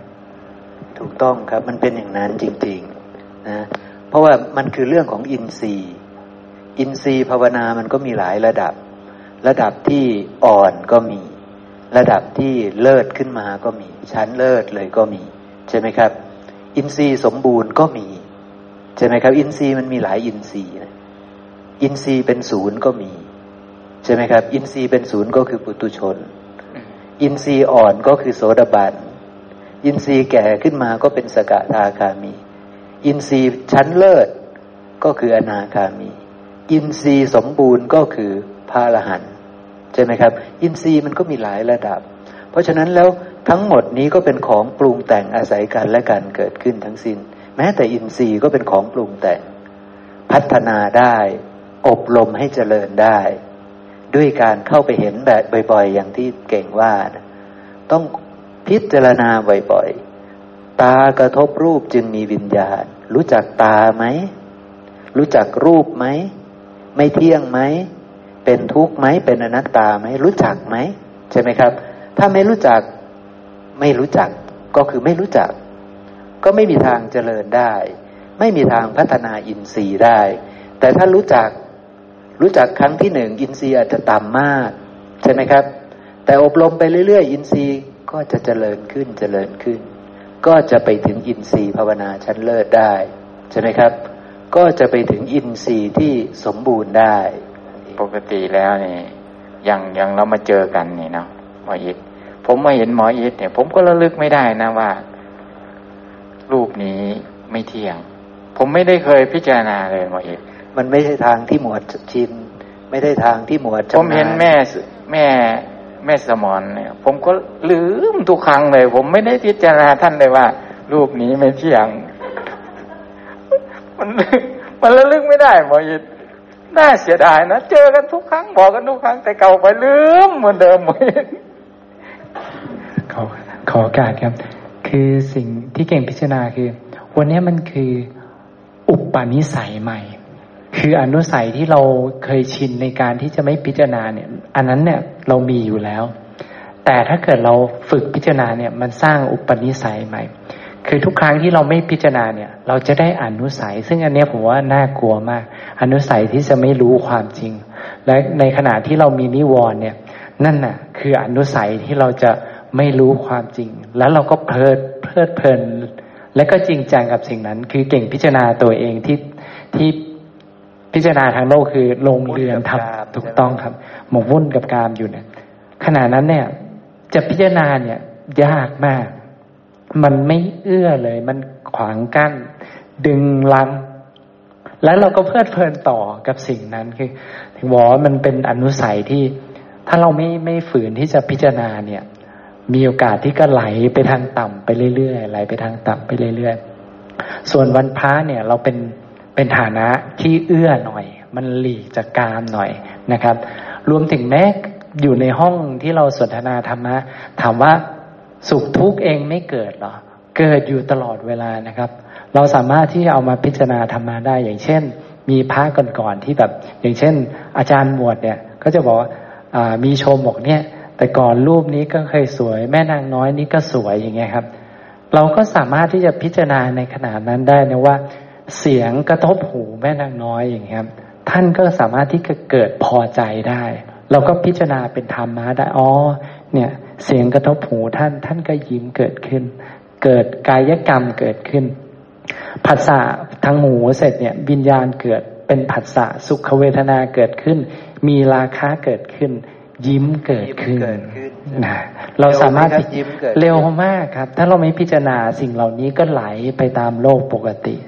นะครับแต่ถ้าพิจารณามันเกิดอุปนิสัยในการพิจารณาเกิดขึ้นอุปนิสัยที่จะเห็นความจริงก็จะเกิดขึ้นไปเรื่อยๆนะครับ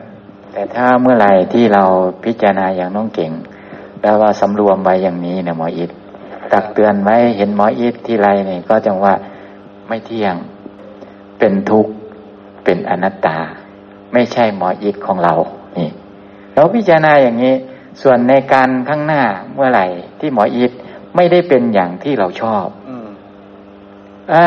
หมออิทเปลี่ยนไปนี่ไม่สงสัยใช่ไหมครับว่าแล้ว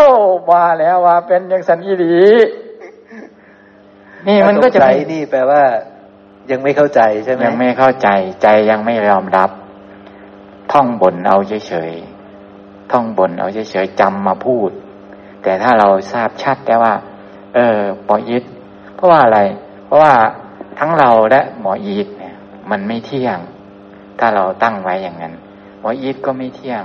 เป็นของปรุงแต่งเรานี้ก็เป็นของไม่เที่ยงหลังจากที่เราตั้งหลักไว้ได้อย่างนี้แล้วการที่หมออีทจะเป็นยังไงรูปของท่านจะเป็นยังไงท่านจะปวดหลังท่านจะป่วยเป็นนั้นเราก็จะไม่เศร้าหมองกับท่าน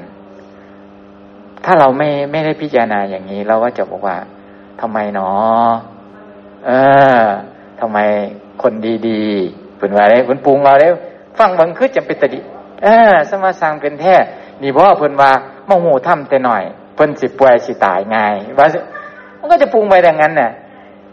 แต่ถ้าเรานี่ตั้งหลักไว้เพราะเรามานี่เพื่ออะไรเพื่อที่จะมาฝึกหาวิธีการหาจรณะที่จะไปปฏิบัติเพื่อความสิ้นทุกข์แต่เราก็บอกกันนะตามไม่เที่ยงแต่เราระลึกไม่ได้หมออิทใช่ครับมันไม่ใช่ความชำนาญของเราขอการดีครับคือขณะที่เก่ง เล่าเรื่องที่เรื่องของแม่คิดไปช่วยแม่คิดแล้วก็เรื่องของที่เรื่องมดนะครับหลังจากมานั่งเสร็จเนี่ยก็คอยตั้งไว้อยู่ที่ตาหูจมูกลิ้นอยู่นะครับกายอยู่อย่างเช่นพี่หมอก็พูดมาว่านี่คืออินทรีย์ใช่ไหมครับว่าของเก่งทีเนี้ยเก่งก็คอยเฝ้าดูนะครับว่าเสียงเนี่ยกระทบหูเนี่ยมันก็เกิดสุขเวทนาเกิดขึ้นขณะนั้นก็กำหนดรู้ต่อนะครับแม้ขณะอยู่ในที่เล่าเสร็จนะก็กำหนดรู้ต่อได้นะเพราะมันคือผัสสะคอยเฝ้าดูว่าตากระทบรูปหรือหูกระทบเสียงเนี่ยสิ่งไหนจะปรากฏขึ้นมาอีกเราก็คอยเฝ้าดูได้จริงๆอันนี้คือกายคตาสติหรืออินทรียสังวรหรือสติปัฏฐานสี่คือเรื่องเดียวกันทั้งหมดครับใช่ครับใช่ถูกต้องแล้วครับเนี่ยนะครับพระสูตรนี้นะในพระไตรปิฎกจาก400กว่าพระสูตรย่อเหลือไม่ถึง3หน้าเต็มครับเก่งไหมครับย่อถึงไม่ถึง3หน้าเต็มแล้วใครจะรู้สึกซาบซึ้งหรือรู้สึกว่าสำคัญไหมมันก็เลยยากใช่ไหมครับก็เลยยากก็เลยทิ้งพระสูตรนี้ไปเลยใช่ไหมครับทิ้งพระสูตร400กว่าพระสูตรนี้ไปเลยทั้งที่เราไม่เคยคิดพิจารณาว่าพระองค์พูดยาวแค่ไหนใช่ไหมครับนี่เป็นตัวอย่างแล้วจริงๆจะกินเนื้อหาในพระไตรปิฎกเยอะแค่ไหนแต่เราไปตัดทอนเหลือแค่นี้จาก400กว่าพระสูตรนี่เหลือแค่2หน้ากว่าๆใช่ไหมครับคนก็คิดว่าตัวเองรู้หมดแล้วก็เลยละทิ้งไปเลยแต่ไม่ได้รู้จริงจริงๆในพระสูตรเหล่านี้ก็เอาธรรม10บทเนี่ยมาขยายในแง่มุมของความที่เพื่อให้เกิดความเบื่อหน่ายคลายกำหนัดอยู่นะก็คือเป็นอริยมรรคนี่นะเป็นทางที่สะดวกสบายในการที่จะเจริญอยู่แล้วเพียงแต่ว่าพอย่อมาปุ๊บก็อย่างที่พี่หมอบอกเหลือ3หน้าเนี่ยก็ข้ามไปละกันแต่จริงๆมันคือความละเอียดนะครับเพราะอนาคามีท่านก็พิจารณาอย่างนี้โดยละเอียดเหมือนกันนะฮะก็ศรัทธาไม่ถึงหน่อยศรัทธาไม่ถึงองค์ศาสดาไม่ได้มองเห็น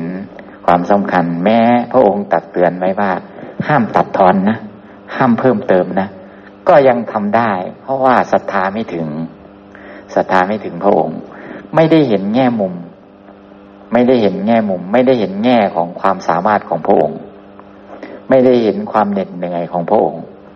ว่าพระองค์ทำไว้เหน็ดเหนื่อยขนาดไหนโดยมีเจตนาเพื่อกล่อมเกลาฟังครั้งที่1ฟังครั้งที่2ฟังครั้งที่3พระองค์ทำเป็นเหตุเป็นปัจจัยไว้แล้วแต่ก็มาตัดทอนของพระองค์ลงก็เป็นกรรมของคนรุ่นหลังที่จะต้องถูกเบียดเบียนในคำสอนขององค์ศาสดาถูกตัดออกไม่ทำให้ผู้ที่มีปัญญาที่จะมาพิจารณาแบบนี้นี่เข้าไม่ถึงเพราะว่าถูกตัดถูกทิ้งไปแล้วก็จะเป็นกรรมของคนรุ่นหลังเลยไหมใช่ใช่ถ้าเกิดลองคิดดูว่ามันกลายเป็นโอ้โหไม่รู้กี่ร้อยหน้าขึ้นมาคนจะอาจจะโอ้ทำไมมันเยอะจังเลยคนอาจจะเริ่มรู้สึกว่าเอ๊ะมันต้องสำคัญสิทำไมพระองค์พูดซ้ำแล้วซ้ำอีกแบบนี้ใช่ไหมครับคนอาจจะมีคนฉุกคิดขึ้นมาแล้วอาจจะใคร่ครวญว่ามันคืออะไรทำไมพระองค์พูดซ้ำแบบนี้ใช่ไหมครับแล้วก็อาจจะเริ่มร้อยเรียงกันได้ว่าอ๋อมันเรื่องของตากระทบรูปวิญญาณทางตาจึงเกิดจึงเรียกว่าผัสสะจึงมีเวทนาแล้วก็มีสัญญาด้วยนี่มีสังขารด้วยนี่จึงเกิดเป็นตัณหาเอ๊ะมันเกิดเป็นตัณหายังไงก็จะเริ่มคิดใช่ไหมครับก็จะเริ่มคิดบางคนเนี่ยหมอเอกพอพูดเรื่องตาก็อาจจะยังไม่แจ้งพอมาพูดเรื่องหูเขากลับมาแจ้งในจังหวะหูพอดีหมอเอกมาจังหวะมาแจ้งในจังหวะอื่นๆนะหมอเอกมันแล้วแต่บุญของเขาแต่ก็ถูกทำลายไปเรียบร้อยแล้วถ้าเราไม่ได้ทำอย่างสถานไม่ถึงหมอเอกใช่เรามาตัดออกไปเรามาย่อเกินไปตัดออกไปด้วยเจตนาก็ไม่คิดว่าเป็นอกุศลหรอกเพราะท่านมีเจตนาดีเจตนาคงไม่มีเจตนาร้ายหรอกแต่ด้วยความที่เราไม่ระมัดระวังใช่เนาะของคนการทำแบบนี้ก็คงจะมีการโต้เถียงกันอย่างหนักเหมือนกันนะเพราะว่าจำนวน400กว่าหน้านี่จะต้องเพิ่มพื้นที่ก็เนี่ยก็เลยต้องเพราะอย่างนั้นแนวนี่ก็คุยก็บอกเตือนตอนนี้นี่มันยังมีเวลา ยังมีเวลาเพราะอะไรเพราะเรายังมีลมหายใจอยู่หมออิทเรายังไม่เป็นบ้าหมออิทในวันข้างหน้าเราจะเป็นบ้าเด้สัญญาเรามันจะไม่ปกติในจังหวะนั้นเราไม่มีทางที่จะเอาตามาพิจารณาได้เลยหมออิทนะขอโอกาสคุณหมอแล้วบทแรกเนี่ยอธิบายละเอียดไหมคะละเอียดใช่ไหมคะก็อธิบายตามตัวหนังสือที่จะว่าละเอียดก็ไม่เชิงนะครับท่านบอกว่าภิกษุคือนายโคบาลที่ประกอบด้วยองค์11ประการนี้จะไม่สามารถเลี้ยงโคให้เจริญงอกนะให้เจริญให้เจริญในการทำอาชีพเลี้ยงโคได้ภิกษุในธรรมวินัยนี้ที่ภิกษุที่ประกอบด้วยธรรม11ประการนี้ก็จะไม่เจริญในธรรมวินัยนี้ได้เพราะว่าไม่สามารถพิจารณาเห็นความไม่เที่ยงในตาได้นี่พระองค์พูดอย่างเงี้ยพูดแค่นี้ครับไม่ได้อธิบายอย่างอื่นเนี่ยแต่ต่อไปก็ไม่สามารถพิจารณาเห็นความเป็นทุกข์ในตาได้นี่อีกพระสูตรหนึ่งนะแต่ก็พูดแบบเดิมนะนายโคบาลแล้วก็ภิกษุที่ประกอบด้วย11ประการจะไม่เจริญเพราะว่าไม่สามารถพิจารณาเห็นความเป็นทุกข์ในตาได้นี่จบพระสูตรที่สองต่อไปก็พูดแบบเดิมอีกไม่สามารถพิจารณาเห็นความเป็นอนัตตาในตาได้ในความสิ้นไปเสื่อมไปคลายไปดับไปในความสละคืนมันก็เลยกลายเป็น8พระสูตรแล้วแค่เรื่องตานะยังไม่ได้เรื่องอื่นเลยนะต่อไปหูอีกก็8จมูกก็8พูดแบบเดิมครับลิ้นกายใจ888เสร็จปุ๊บก็มารูปเสียงกลิ่นรสโผฏฐัพพะธรรมารมณ์คูณ8คูณ8คูณ8เข้าไปมันเป็นนัยยะที่ลักษณะที่แบบอธิบายซ้ำเดิมแต่ละช่องทางหรือเปล่าคุณหมอใช่ครับเป็นลักษณะที่อธิบายตาหูจมูกลิ้นกายแล้วก็เสียงรูปเสียงกลิ่นรสโผฏฐัพพะธรรมารมณ์เป็นลักษณะที่แบบสภาวะเดียวกันแต่คนละช่องทางใช่ค่ะแล้วก็แต่ละอาการทีนี้พอคนที่มาเขียนลงก็เลยแบบย่อเอาลักษณะเดิมเนี่ยแล้วเราก็พออาการนั้นเกิดที่ไหนก็ให้เราพิจารณา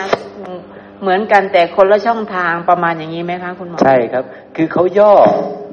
ก็ไม่ได้ผิดหรอกเพียงแต่มันเหมือนกับว่าโอ้โหพระองค์จริงๆพระองค์อาจจะพูดสักครึ่งวันหรือ1วัน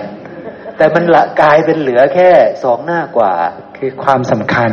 คือถ้าเห็นหน้าเยอะๆเนี่ยเราอาจจะให้ความสำคัญว่าทำไมพระพุทธองค์ท่านถึงละเอียดให้ความสำคัญขนาดนี้ทำไมพูดเป็นวันว่างั้นค่ะทีนี้มันต้องคนรุ่นหลังก็ต้องใส่ใจมากนั่นแหละใช่ไหมคะต้องใส่ใจแต่พอมันเหลือ2หน้าครึ่ง2หน้ากว่าเนี่ยเขาจะใส่ใจไหมทีนี้ทีนี้พอเนี่ยมันต้องมีการสำเนียกในเรื่องของเนี่ยแต่ละประโยคที่ท่านอธิบายใช่ไหมคะเมื่อเข้าใจชัดแจ้งในแต่ละประโยคแต่ละช่องทางเสร็จแล้วทีนี้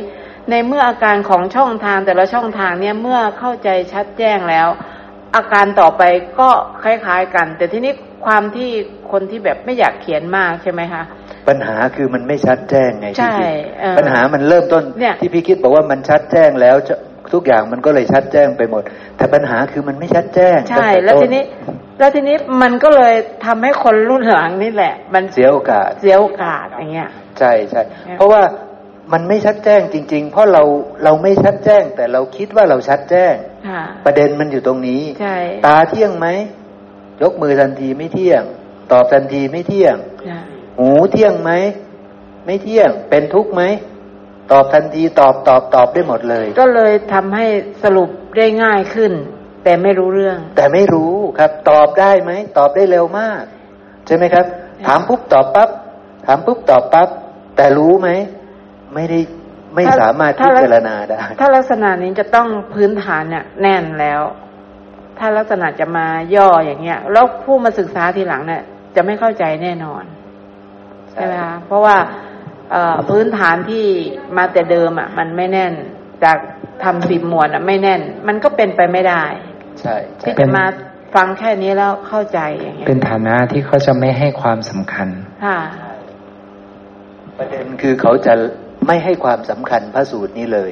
เขาจะละทิ้งซึ่งเราก็จะเห็นจริงๆว่า น้อยที่มากที่จะหยิบยกเรื่องพวกนี้ขึ้นมาพูดดีที่กลุ่มเราเนี่ยเข้มงวดมาตั้งจากทำ10หมวดมาแต่แรกใช่ไหมล่ะใช่ก็ทำให้เรามาเฉลียวใจชะล่าใจในเฉลียวใจในเรื่องเนี้ยว่าเนี่ยเรื่องตาหูจมูกลิ้นกายใจเนี่ยโดยอาการต่างๆเนี่ยสำคัญนะสำคัญนะเป็นการที่จะต้องเนี่ยที่11ข้อใช่ไหมคะคุณหมอใช่ครับซึ่งเหมือนกันกับบุคคลเจ็บจำพวกในโลกนี้ควรแก่ของนำมาถวายก็ไล่บุคคลเจ็ดจำพวกทำไมควรก่อของถวายเพราะว่าบุคคลพวกที่หนึ่งเนี่ยมีสัญญาว่าไม่เที่ยงในตาแล้วก็ไล่ไปมีสัญญาว่าเป็นทุกข์ในตาเป็นอนัตตาในตาแบบนี้เหมือนกันกลายเป็นกี่พระสูตรครับกลายเป็น528พระสูตรแต่เขาก็ย่อเหลือไว้ไม่กี่หน้าอีกเหมือนเดิมทีนี้ใช่ไหมครับทีนี้พอ11ข้อใช่ไหมคะที่บอกว่าถ้าไม่เห็นในความสำคัญใน11ข้อเนี่ยใช่ไหมคะเห็นผิดใช่ไหมคะหรือว่าไม่บรรลุหรือไม่เพียรใน11ข้อเนี่ยจะไม่เห็นธรรมพอเราฟังตรงนี้เข้าใจเราจะต้องย้อนกลับแล้วเราจะต้องย้อนกลับไประลึกถึงที่พระสูตรต้นๆจากที่ทำ10หมวดทั้งหมดเนี่ยไม่งั้นเราจะไม่เข้าใจในความหมายของ11ข้อนี้เลย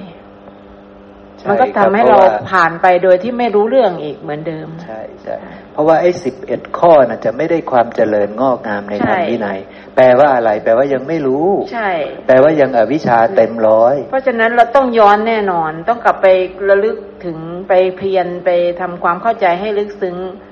จึงจะผ่านใน11ข้อเนี่ยใช่ครับแล้วพอพูดปุ๊บก็พูดเป็นธรรม10หมวดนะว่าไม่สามารถพิจารณาเห็นความไม่เที่ยงในธรรม10หมวดนะเป็นทุกข์เป็นอนัตตาในธรรม10หมวดนะซึ่งแปลว่าเขายังไม่รู้ธรรม10หมวดเพราะว่าถ้าเขารู้แล้วเขาจะพิจารณาเป็นนั่นเองใช่ไหมครับเพราะฉะนั้นไอ้11ประการน่ะคือไม่รู้ธรรม10หมวดสรุปอย่างนั้นนะครับนะคือไม่รู้ธรรม10หมวดก็เลยไม่รู้จักรูปนะครับไม่รู้อะไรอีกเยอะแยะที่เราคุยกันไปแล้วนะครับไม่เคยกำจัดไข่ขางไม่เคยสุมไฟไม่รู้ท่าน้ำไม่รู้ทางไม่รู้ทางที่ควรโคจรใช่ไหมครับเนี่ยไม่รู้ทั้งหมดเลยเพราะว่ายังไม่รู้ธรรมสิบหมวดนั่นเองใช่ไหมครับเพราะสิ่งที่พระองค์เอามาอธิบายคือธรรมสิบหมวดนะเพราะนั้นสำคัญที่สุดคือธรรมสิบหมวดจริงๆถ้าคำพูดของพระองค์เป็นจริงนะก็เห็นเลยว่ามันยากมากเลยเนาะว่ายากมากเลยที่บุคคลที่จะอยู่ในสภาพแบบนั้นที่จะถ้าใครระลึกได้11ข้อที่ว่าเนี่ยแล้วเอามาสำรวจตัวเองถ้าเราไม่มีตัวไหนก็ทำขึ้นถ้าเราไม่มีตัวไหนก็ทำขึ้นถ้าเรามีศรัทธาอย่างนั้นนะแต่ถ้าเราแต่ถ้าอยู่ในสภาพปัจจุบันนี่โอ้โหมองไม่เห็นเลยเนาะมันยากมากเลยนะที่ใครจะมาบอกกันเนาะท่านจงพิจารณาอย่างนี้เถิดนี่ยังยากเลยนะที่บอกว่ายากเนี่ยเป็นการสรรเสริญพระพุทธเจ้าแล้วเพราะว่าเผื่อที่ท่านจะนำมาตรัสรู้ได้เนี่ยก็สะสมบุญบารมีตั้ง4อสงไขยแสนกับเผื่อที่จะมาเห็นอริยสัจสี่เนี่ยเพราะฉะนั้นถ้าเราบอกง่ายเนี่ยแสดงว่าเรานี่เก่งมากแล้วใช่ไหมคะแต่ถ้าเราบอกว่ามันยากมากเนี่ยสรรเสริญท่านมากเลยว่าท่านเนี่ยมาได้โดยยาก4อสงไขยแต่ละอสงไขยนานเท่าไหร่ที่ท่านสะสมสร้างสมบารมีตั้งแต่พระพุทธเจ้าทีปังกรพยากรณ์ท่านนะมันก็สิ่งที่สำคัญอีกไม่คิดสิ่งที่สำคัญอีกว่าท่านจะถ้าใครมีศรัทธาเนี่ยก็จะเอาเนื้อหาที่มาปรุงแต่งจิตของตัวเองเพื่ออะไรเพื่อให้มีสติระลึกถึงคำสอนของพระองค์ว่าเมื่อพระองค์ทำยากขนาดนั้นความเพียรของพระองค์ความยากของพระองค์นั้นจะให้สูญเปล่าสิ้นไปดับไปกับตัวเรานี่ไหมหรือจะเราจะสร้างให้มันเกิดขึ้นยากไม่ยากจนไม่อยากสอนใช่ไหมคะนี่สุมไฟนี่สุมไฟได้ไหมนี่แล้วหมออิฐเก่งอยู่แต่ว่าสุมไฟไม่ได้นี่รู้อยู่หมออิฐแต่สุมไฟไม่ได้นี่เก่งเฉพาะตัวนะหมออิฐนี่แหละ ระศาสดาบอกว่าต้องสุมไฟได้นะสรรเสริญการสุมไฟรู้แล้วก็พูดต่อต้องเกื้อกูลคนอื่นเป็นนะใช่ครับเนาะเอาละทีนี้เรามาลองธรรมะเบาๆนะครับนะในเล่มที่25ครับเล่มที่25หน้า61นะแม่แอ๋วเริ่มบอกว่าเบาจริงหรือเปล่าเนาะนี่นะเนี่ยมีอะไรเบาไหมแม่แอ๋วเพชฌฆาตโจรอะไรมาอีกนะเพชฌฆาตโจรเขาแดงนะแม่นะฟังดูเรื่องน่าสนใจไหมแม่เพชฌฆาตโจรเขาแดงน่าสนใจเนาะเหมือนนิยายเลยนะแต่ว่าจะเป็นนิยายจริงหรือเปล่าพระองค์พูดอย่างนี้ครับพระผู้มีพระภาคตรัสพระคาถานี้แก่ภิกษุทั้งหลายว่าคำพูดที่มีประโยชน์คำเดียวที่คนฟังแล้วสงบระงับได้ย่อมดีกว่าคำพูดที่ไร้ประโยชน์ตั้งพันคำถ้าเราพูดไปแต่มันไม่ได้ทำให้เขาสงบระงับได้เลยนะพูดทั้งวันทั้งคืนนะพูดไปเรื่อยๆแต่เขาไม่รู้คือเขาไม่สามารถทำให้เขาเกิดปัญญาแล้วสงบระงับสงบระงับนี่คืออะไรครับระงับราคะระงับโทสะระงับโมหะนะเนี่ยเพราะฉะนั้นไม่มีประโยชน์ที่เธอพูดเป็นพันๆคำพูดทั้งวันทั้งคืนนะแต่ถ้าพูดแล้วได้ประโยชน์แม้จะพูดสั้นๆเขาได้ความสงบระงับได้นะประเสริฐนะนะครับนะอย่างเช่นตอนที่ท่านสอนผมนึกถึงท่านพาหิยะทารุจิริยะท่านพูดเยอะไหมครับเจ้าสอนเยอะไหมนิดเดียวสอนนิดเดียวยืนแล้วก็สอนนิดเดียวท่านพาหิยะได้เป็นอะไรครับเป็นพระอรหันต์เลยนะใช่ไหมครับระงับได้จริงๆสงบระงับได้จริงๆใช่ไหมครับคำพูดนั้นยากไหมครับยากไหมเราคิดว่ายากมากยากมากเราไปฟังเราไม่มีทางเข้าใจหรอกนะครับท่านพูดว่าอะไรดูนิดหน่อยไหมครับผมทำนี่มาแล้วให้เราดูนิดหนึ่งนะครับพาหิยะเมื่อใดเธอเห็นรูปก็สักแต่ว่าเห็นเมื่อฟังเสียงก็สักแต่ว่าฟังเมื่อรับรู้อารมณ์ที่ได้รับรู้ก็สักแต่ว่ารับรู้เมื่อรู้แจ้งธรรมอารมณ์ที่รู้แจ้งก็สักแต่ว่ารู้แจ้งนะเมื่อเห็นเมื่อได้ยินเมื่อรับรู้อารมณ์เมื่อรู้แจ้งคือทำธรรมอารมณ์คือผัสสะเกิดขึ้นแล้วนะรู้แล้วผัสสะแล้วแจ้งเกิดวิญญาณรู้แจ้งแล้วนะครับให้สักแต่ว่าธรรมะมันกระทบกันธรรมะมันอาศัยกันเกิดขึ้นเมื่อนั้นเธอจะไม่มีให้สักแต่ว่าเป็นธรรมะที่มันอาศัยกันเกิดขึ้นเนี่ยความหมายของพระองค์แต่พระองค์พูดแบบนี้เราจะรู้เรื่องไหมนี่ไม่มีทางรู้เรื่องใช่ไหมครับให้สักแต่ว่าได้ยินนะพาหิยะให้สักแต่ว่าได้กลิ่นนะพาหิยะให้สักแต่ว่าเห็นนะพาหิยะเมื่อในที่เธอรู้แต่ว่ามันเป็นสักแต่ว่าธรรมะอาศัยกันเกิดขึ้นนี่คือการอธิบายของผมเมื่อใดที่เธอรู้ว่ามันเป็นเพียงธรรมะที่อาศัยกันเกิดขึ้นเมื่อนั้นเธอจะไม่มีมันจะไม่มีเธอมันจะไม่มีเธอในหูมันจะไม่มีเธอในตามันจะไม่มีเธอในรูปนั้นในเสียงนั้นเข้าใจไหมครับเนี่ยยากไหมครับยากพูดนิดเดียวพูดที่เราไม่สามารถที่จะเข้าถึงได้เลยคือความไม่มีตัวตนในตาในหูในจมูกในลิ้นในกายในใจความไม่มีตัวตนในรูปในเสียงในกลิ่นในรสในโผฏฐัพพะเป็นเพียงธรรมะที่กระทบกันแล้วเกิดสิ่งนี้สิ่งนี้สิ่งนี้ใช่ไหมครับไม่มีตัวเธอมันจะเมื่อนั้นเธอจะไม่มีเมื่อเธอรู้ว่ามันเป็นเพียงธรรมะที่อาศัยกันและกันเกิดขึ้นนี่คือความหมายของพระองค์แต่พระองค์พูดอย่างนี้เรางงเลยใช่ไหมครับเรางงเลยเราไม่มีทางบรรลุธรรมได้นะเมื่อใดเธอไม่มีในตาไม่มีในหูในจมูกในลิ้นในกายในใจในรูปเสียงกลิ่นรสโผฏฐัพพะในเวทนาในสัญญาในสังขารในธรรมะใดๆที่อาศัยกันเกิดขึ้นนี้เมื่อนั้นเธอจะไม่ยึดติดสิ่งนั้นเห็นไหมครับจะไม่ยึดติดสิ่งนั้นเพราะว่าไม่มีตัณหาในสิ่งนั้นแล้วไม่ยึดมั่นว่าเป็นเราเป็นของเราเป็นตัวตนของเราแล้ว เมื่อใดเธอไม่ยึดติดในสิ่งนั้นเมื่อนั้นเธอจะไม่มีในโลกนี้ไม่มีอัตตาเธอในโลกนี้จะไม่มีในโลกอื่นโลกหน้านะครับนะตายแล้วจะไม่เกิดอีกนั่นเองนะไม่มีระหว่างโลกทั้งสองอะไรล่ะอยู่ระหว่างโลกทั้งสองคือสัมภเวสีก็จะไม่มีเพราะว่ามันไม่มีเธอทั้งหมดแล้วเธอจะไม่ได้เกิดอีกแล้วนั่นเองนี่เป็นที่สุดแห่งทุกข์เนี่ยยากไหมครับเนี่ยนี่ท่านสอนท่านพายะทารุจิริยะผู้ที่ละกามได้แล้วผู้ที่คิดว่าตัวเองเป็นพระอรหันต์นะครับนี่กับมาลุงกยบุตรก็พูดแบบนี้แต่มาลุงกยบุตรท่านก็อธิบายออกมายาวเลยมีสติมีสติมีสติอย่างเงี้ยเนี่ยอินทรีย์คือพวกนี้คืออินทรีย์แก่กล้าแล้วใช่ไหมครับเนี่ยซึ่งกำลังพูดเรื่องปฏิจจสมุปบาทนั่นแหละกำลังพูดว่ามีแต่ธรรมะที่อาศัยกันเกิดขึ้นนั่นแหละนะครับเดี๋ยวผมอธิบายอย่าง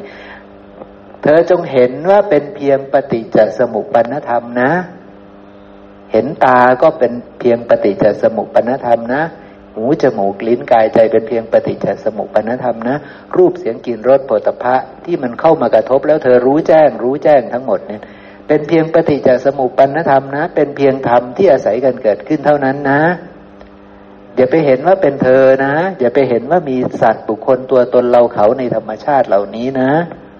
ในธรรมชาติที่อาศัยกันและกันเกิดขึ้นเนี่ยเมื่อเห็นอยู่อย่างถูกต้องอย่างนี้เธอย่อมหลุดพ้นจาก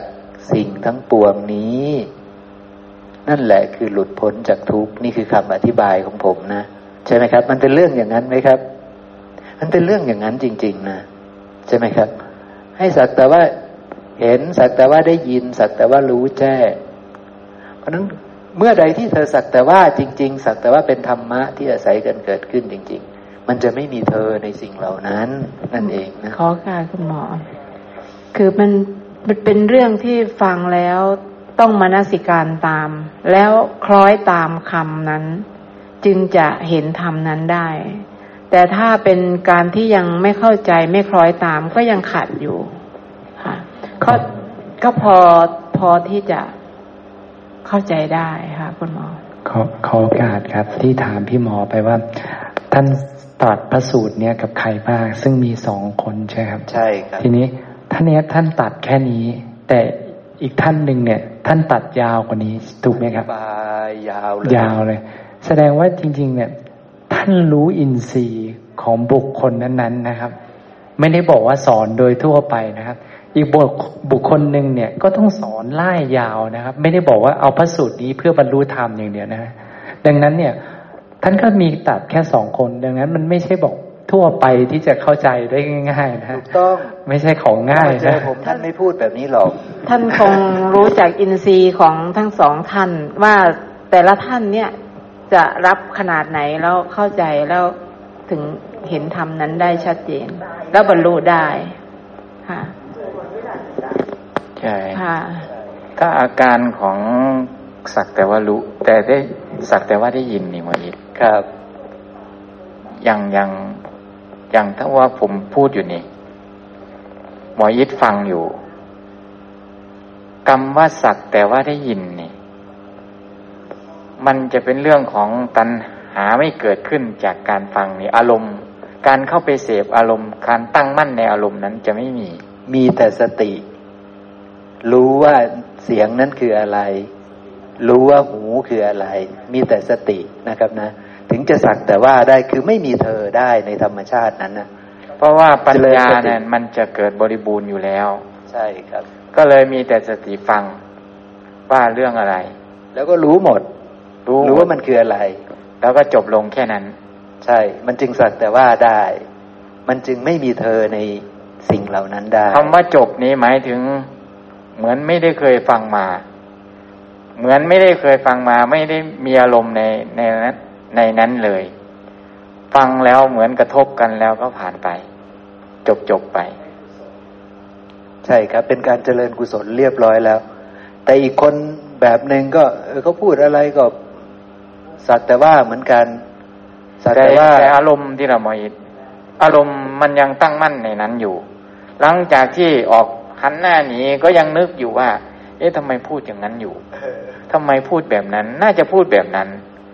คนวันนี้นี่ใส่เสื้อสีนั้นนะทั้งที่ไม่ได้พูดเรื่องที่เขาพูดนะแต่มันไปเห็นด้วยตา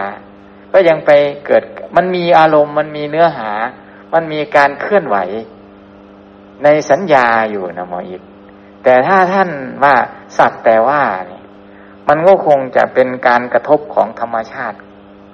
แล้วก็จบลงแค่นั้นด้วยท่านเห็นว่าสิ่งทั้งหลายทั้งปวงนี่เป็นของปรุงแต่งตัวท่านเป็นของปรุงแต่งหนึ่งในโลกนั้นเกิดการกระทบกันก็เลยสักแต่ว่าก็ต้องยอมรับว่าอินทรีย์นั่นมันแก่มากแล้วใช่ครับเหลือคันแม่นบกม่วงกะยั่งตาสิโลนตีงแห้งก็บ่ได้โลดห่มเลยอินทรีย์แก่กล้ามากใช่คือท่านครอบงำกามได้แล้วแต่ว่ายังไม่มีปัญญาในกามเท่านั้นเองเพราะฉะนั้นพระเจ้าเติมปัญญาให้นิดหน่อยก็ละกามได้บริบูรณ์เป็นอนาคามีแล้วมากำหนดรู้อีกนิดนึงว่ามีแต่ธรรมะที่อาศัยกันและกันเกิดขึ้นจบเลยใช่ไหมครับเพราะท่านน่ะคิดว่าตัวเองเป็นพระอรหันต์แล้วนะละกามได้แล้วนะเจริญฌานอะไรได้หมดแล้วนะใช่ไหมครับเพราะฉะนั้นเติมอีกนิดเดียวคือเติมปัญญาว่าทั้งหมดนี้เป็นเพียงธรรมชาติที่อาศัยกันและกันเกิดขึ้นไม่ได้มีสัตว์บุคคลตัวตนเราเขานะจบเลยสภาพแบบไหนนะจึงจะเป็นแบบนั้นแม่ว่าสภาพคนแบบไหนจะเป็นแบบนั้นได้สภาพคนทั่วไปนี่ไม่มีทางเลยไม่มีครับไม่มีแต่นักบวชถ้าสภาพแบบนี้มีแต่นักบวชแล้วนักบวชนั้นโอ้โหต้องบารมีเยอะเหลือเกินต้องกรรมที่ท่านสร้างมาแล้วก็เข้าใจด้วยหมอยิปท่านเข้าใจในธรรมทั้งหลายทั้งปวงแล้วปัญญาเนี่ยสูงมากเตรียมที่จะมีปัญญารู้แจ้งโลกเลยถ้าตายไปถ้าท่านยังไม่ก็จะเข้าสู่พรหมโลกเลยถ้าสภาพแบบนั้นใช่พอได้ยินว่าสักแต่ว่านี่โอ้นี่นะนี่ทีนี้มาดูอีกอันหนึ่งครับพระสูตรที่สองนะตอนนี้เรื่องพาหิยะทารุจิริยะเถรวัตถุเรื่องพระพาหิยะทารุจิริยะเถระนี่นะครับนี่เป็นเรื่องอย่างนั้นจริงๆพระสูตรที่หนึ่งพูดว่าพูดคำเดียวนะประโยคสั้นๆดีกว่าที่เราพูดเป็นพันคำนะพูดสั้นๆแล้วทำให้คนสงบระงับได้นะดีเหลือเกินใช่ไหมครับแต่ถ้าพูดทั้งวันทั้งคืนแล้วคนไม่สามารถสงบระงับได้เลยพูดเลื่อยเปื่อยพูดฟุ่มเฟือยพูดเพ้อเจ้อนะครับนะพระสูตรต่อมาครับพระเจ้าแสดงธรรมแก่ภิกษุเหมือนเดิมคาถาที่มีประโยชน์คาถาเดียวที่คนฟังแล้วสงบระงับได้ย่อมดีกว่าคาถาที่ไร้ประโยชน์เป็นพันคาถาไล่คาถามาเป็นพันแต่ไม่ได้ทำให้เกิดประโยชน์ให้คนสงบระงับได้เลยสู้คาถาเดียวไม่ได้เนี่ยคาถาเดียวที่พระองค์แสดงว่าสักแต่ว่านั่นแหละเป็นต้นนะครับเนาะต่อไปครับพระสูตรสั้นๆนะธรรมะบทหนึ่งที่คนฟังแล้วสงบระงับได้ย่อมดีกว่าคาถาที่ไร้ประโยชน์ร้อยคาถาผู้ชนะฆ่าศึกจำนวนพันคูณด้วยพันในสงครามผู้ชนะฆ่าศึกจำนวนพันคูณด้วยพันเป็นเท่าไหร่เป็นล้านใช่ไหมเป็น10 ล้านหรือเปล่าเป็นจำนวนเยอะมากกันเนาะละหาชื่อว่าผู้ชนะที่ยอดเยี่ยมไม่โอ้โหชนะในสงครามเป็นแสนเป็นล้านนะแต่ผู้ชนะตนได้จึงชื่อว่าผู้ชนะที่ยอดเยี่ยมใช่ไหมครับชนะตนได้นั่นแหละยอดเยี่ยมที่สุดนะเราเข้าใจอยู่เนาะครับเนาะผ่านไปนะต่อไปพระสูตรต่อไปครับนะพระองค์ตรัสกับพราหมณ์นะครับว่าการชนะตนของบุคคลที่ฝึกฝนดีแล้วประพฤติสำรวมเป็นนิดนั่นแหละประเสริฐกว่าชนะผู้อื่นใช่ไหมครับเราจะไปชนะผู้อื่นนี่เอาชนะเขาอ่ะไม่มีประโยชน์หรอกแต่เอาชนะตัวเองได้เนี่ยชนะอะไรครับชนะตัวเองชนะกิเลสของตัวเราเนี่ยชนะความยึดมั่นถือมั่นว่าเป็นเราเป็นของเราเป็นตัวตนของเราได้เนี่ยเอาชนะแบบนี้ได้ประเสริฐกว่าการชนะผู้อื่นเทวดาคนทันมารหรือพรหมไม่อาจทำชัยชนะของบุคคลเช่นนั้นให้กับแพ้ได้เลยมาชวนไปเป็นเทวดาไปเป็นคนทันไปเป็นมารไปเป็นพรหมนี่ ไม่มีทางกลับมาได้เพราะท่านชนะตัวเองแล้วชนะกิเลสทั้งปวงได้แล้วนะเนี่ยอันนี้ก็หมายความว่าเมื่อเราชนะตัวเองเนี่ยชนะราคะโทสะโมหะของเราได้แม่ผมมาชวนมาแม่ไปอยู่ที่โน่นเถอะ แม่บอกว่าไม่ไปเพราะตอนนี้เลยถามว่าแม่ละราคะโทสะโมหะไม่ใช่แต่แม่เข้าใจว่าอ๋อสภาพผมท่านสุดท้ายแล้วท่านก็ตายเหมือนเดิมก็เลยไม่พอใจตรงนั้นด้วยเนาะต่อไปนะครับพระพุทธเจ้าตรัสคาถานี้กับพราหมณ์ผู้เป็นลุงของพระสารีบุตรนะการบูชาของบุคคลผู้บูชาท่านที่อบรมตนดีแล้วเนี่ยสมมติว่าแม่น้อยไปบูชาท่านที่อบรมตนดีแล้วแปลว่าน่าจะบูชาพระอรหันต์เนาะครับเนาะอบรมตนดีแล้วนี่สมบูรณ์แล้วนะการบูชาบุคคลการบูชาของบุคคลผู้บูชาท่านที่อบรมตนดีแล้วคนเดียวแม้เพียงคู่เดียวแม่น้อยไปบูชาพระอรหันต์นะ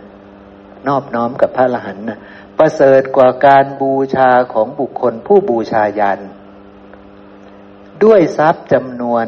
พันกหาปณะทุกเดือนนะเขาทำทานด้วยมหายันด้วยการได้ทรัพย์พันกหาปณะคงเยอะมากนะครับนะทุกเดือนนะเขาทำประจำเลยเขาบูชาแบบนี้ประจำตลอด100ปีนะทำทุกเดือนตลอด100ปีอย่างนี้ไม่ประเสริฐเท่ากับแม่น้อยไปบูชาพระอรหันต์นะนี่แหละหมอฮิตเป็นช่องในการที่เขาจะประกาศตนว่าอาจารย์เขาเป็นพระอรหันต์แล้วก็บอกว่านี่เมตทำนิดเดียวแค่นั้นนะเลิศกว่าที่ทำทั้งหมดเนี่ยก็มันก็โฮกันไปที่บ้านเนี่ยหมอฮิตนี่แหละลักษณะถ้าไปทึกทักว่านี่เป็นพระอรหันต์แล้วนะนี่ครับใช่ไหมครับก็พากันลุมมาเลยเพราะว่าเนี่ยถ้าเป็นจริงนะได้เยอะเลยนี่ใช่แต่พระอรหันต์ไม่ได้มีลักษณะอย่างนั้นเลยที่จะไปประกาศตนที่จะไปมานี่ไม่มีหรอกครับไม่มีหรอกเนี่ยก็คือเลยเตือนสติว่าพระอรหันต์ไม่มีที่จะไปประกาศตนอย่างนั้นไม่มีที่จะไปดึงคนมาแบบนั้นไม่มีแล้วก็ไม่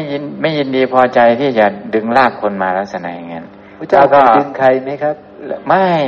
แล้วก็ลูกศิษย์ไปทำเนี่ยท่านตำหนิไม่ให้ทำนะไม่ให้ทำนะลูกศิษย์ไปเรียกคนมาห้อมล้อมมานี่ท่านไม่ให้ทำไม่สรรเสริญอย่างนี้นะท่านสันโดษแน่นอนนะหมอยิทไม่ชอบคุกคีนะพระอรหันต์ไม่นะโอ้ยกลัวนะหมอยิทพระอรหันต์นี่ยกมือกันเลยโอ้ยไม่เลยนี่ใช่ครับเพราะว่าเวลาท่านจะเสด็จไหนนี่ท่านก็ไปด้วยความเมตตากรุณาเกื้อกูลเนาะท่านไปแล้วปุ๊บถ้าเขาได้ยินชื่อเสียงขจรไกลขององค์เขาก็แห่กันมาเองตามเหตุตามปัจจัยของเขานะเขาจะได้ยินก็เป็นเหตุเป็นปัจจัยนะใช่ไหมครับเขาไม่ได้ยินก็เป็นเหตุเป็นปัจจัยของเขานะแล้วเขาจะมาหรือไม่มาก็เป็นเหตุเป็นปัจจัยเป็นกรรมของเขานะที่เคยได้ทำไว้มาก่อนแล้วบุญที่ได้ทำมาก่อนแล้วใช่ไหมครับแล้วเขามาฟังแล้วเขาจะบรรลุหรือไม่บรรลุเขาจะศรัทธาหรือไม่ศรัทธาก็เป็นเหตุเป็นปัจจัยของเขานะใช่ไหมครับเราฟังแบบนี้เราก็ง่ายในการวางใจในการที่จะวางจิตวางใจในสังสารวัฏนี้นะเราก็อาศัยเข้าใจว่ามันเป็นเหตุเป็นปัจจัยกันเป็นกรรมใช่เป็นวิบากของกรรมหมออิทใช่ครับเก่งจะชวนภรรยามาฟังธรรมแบบนี้ได้ไหมหมวดจะชวนภรรยามาฟังธรรมแบบนี้ได้ไหมใช่ไหมครับไม่ได้ใช่ไหมครับไม่สามารถที่จะดึงมาได้เนี่ยแม่ท่านมาฟังธรรมวันนี้แม่น้อยจะดึงมาอีกทุกอาทิตย์ได้ไหมก็ไม่แน่อีกใช่ไหมครับเพราะว่ามันเป็นเรื่องของเหตุปัจจัยที่ได้สั่งสมมาก่อนแล้วถ้าท่านไม่ได้สั่งสมมาเลยท่านก็ไม่มาเข้าใจไหมครับเก่งจะชวนมายังไงภรรยาที่บ้านไม่มาหมวดจะดึงมายังไงไม่สนนะครับนะมันเป็นเรื่องอย่างนั้นจ้างเงินก็ไม่มา เพราะว่าเงินเป็นสิ่งที่ชอบที่สุดจ้างเงินก็ไม่มาจ้างก็ไม่มา จ้างก็ไม่มาชวนยังไงก็ไม่มาแต่ก็แปลกแม่ท่านอยู่นะ แม่น้อยไม่ได้ชวนแต่ท่านขอมาด้วยเนี่ยก็เหตุปัจจัยนะครับปัจจัยที่ดีอยู่นะแล้ววันนี้ท่านจะซึมซาบหรือฟังแล้วรู้เรื่องบ้างไม่รู้เรื่องบ้างก็เหตุปัจจัยของท่านนะใช่ไหมครับแล้วท่านจะเห็นความสำคัญหรือไม่เห็นความสำคัญก็เหตุปัจจัยของท่านนะใช่ไหมครับเหตุปัจจัยของท่านทั้งหมดศรัทธาเนี่ยฐานะแล้วนี่ตั้งมานี่มาขอไม่น้อยมากนี่คือศรัทธาอะไรวะนี่พอมาแล้วนี่ถามว่าโอ้บ่คือหรอเว้ยศรัทธาญาณน่ะคือจักเว้าอีหยังกันน่ะนะจักเว้าอีหยังกันศรัทธามันเหี้ยนะเลยบ่ได้มาอีกนะรอบหน้าบ่เคยได้ยินได้ฟังมันเหี้ยแล้วนะนี่บ่เคยได้ยินได้ฟังแบบนี้จักเทื่อจักแม่นเว้าอีหยังจักเว้าอีหยังน่ะนะจักแม่นหยังตาก็โหอยู่แล้วว่าตาจักเว้าอีหยังมันบ่เที่ยงแนวใดก็จะเป็นเหตุเป็นปัจจัยใช่ครับแต่เราก็ชักชวนท่านใช่มาในข่าวต่อไปแล้วแต่เหตุปัจจัยของท่านแต่เรายินดีครับท่านมาเรายินดีท่านไม่มาก็ตามเหตุตามปัจจัยเราต้องคิดว่าตามเหตุตามปัจจัยเราจะไปบอกแม่น้อยไปชวนต้องเอาท่านให้มาให้ได้นะรักษาศรัทธาของท่านให้หนักเลยนะเสียเท่าไหร่ไม่อั้นใช่ขนาดไม่น้อยจะชวนคนทางบ้านมาสักคนได้ไหมยากสักคนใกล้ๆแถวนี้จะชวนให้มาได้ไหมหมออีดทั้งที่เขาเห็นนะหมออีดนะครับทั้งที่เขาเห็นแม่นะครับเห็นแม่ว่าเป็นบุคคลที่ไม่เบียดเบียนใครถ้าใครเดือดร้อนมาปรึกษานี่ได้ผลหมดเลยนี่เขายังรู้เลยเขายังรู้ว่าดีอย่างนี้นี่เองการที่ไปศูนย์ตามรอยตถาคตได้ยินได้ฟังแล้วได้เข้าใจเนี่ยดีอย่างนี้นี่เองก็ยังไม่มาไว้นะเพราะเหตุปัจจัยเขาไม่มีเขาไม่ได้เคยสร้างบุญเก่าวาสนาเก่ามาไว้นะครับนะต่อไปครับอัตกพามผู้เป็นหลานพระสารีบุตรกิจลุงแล้วต่อมาหลานนะการบูชาของบุคคลผู้บูชาท่านที่อบรมดีแล้วคนเดียวแม้เพียงคู่เดียวก็ประเสริฐกว่าการบูชาบุคคลผู้บูชาไฟมาเป็นเวลา100 ปีนี่ผมบูชาไฟมา100 ปีเลยนะเดี๋ยวนะคุณผู้บูชาไฟในป่าผมบูชาไฟในป่าเป็นกิจวัตรของผมบูชาไฟนะแล้วแม่น้อยมาบูชาผม100 ปีเลยนะตลอด100 ปีแม่น้อยมาบูชาผมเนี่ยพระเจ้าบอกว่าใช้ไม่ได้ที่แม่น้อยมาบูชาผม100 ปีนะแต่แม่น้อยใช้ได้ถ้าไปบูชาพระอรหันต์แม้แต่คู่เดียวนะคู่เดียวเท่านั้นนะดีกว่าการมาบูชาผมเป็น100 ปีมาทุกวันเลยนะไม่ประเสริฐเนี่ยนะครับหมออีทที่มีพระสูตรที่มีเรื่องราวว่าเมื่อเห็น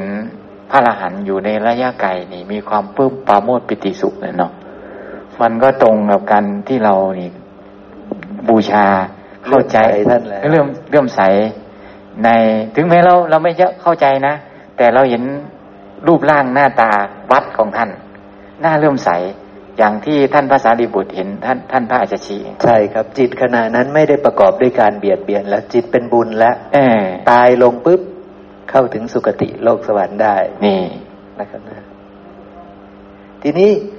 พระเจ้าตรัสกับพราหมณ์ผู้เป็นเพื่อนทีนี้เพื่อนของพระสารีบุตรบ้างลุงแล้วก็มาหลานใช่ไหมครับแล้วก็มาเพื่อนอีกนะ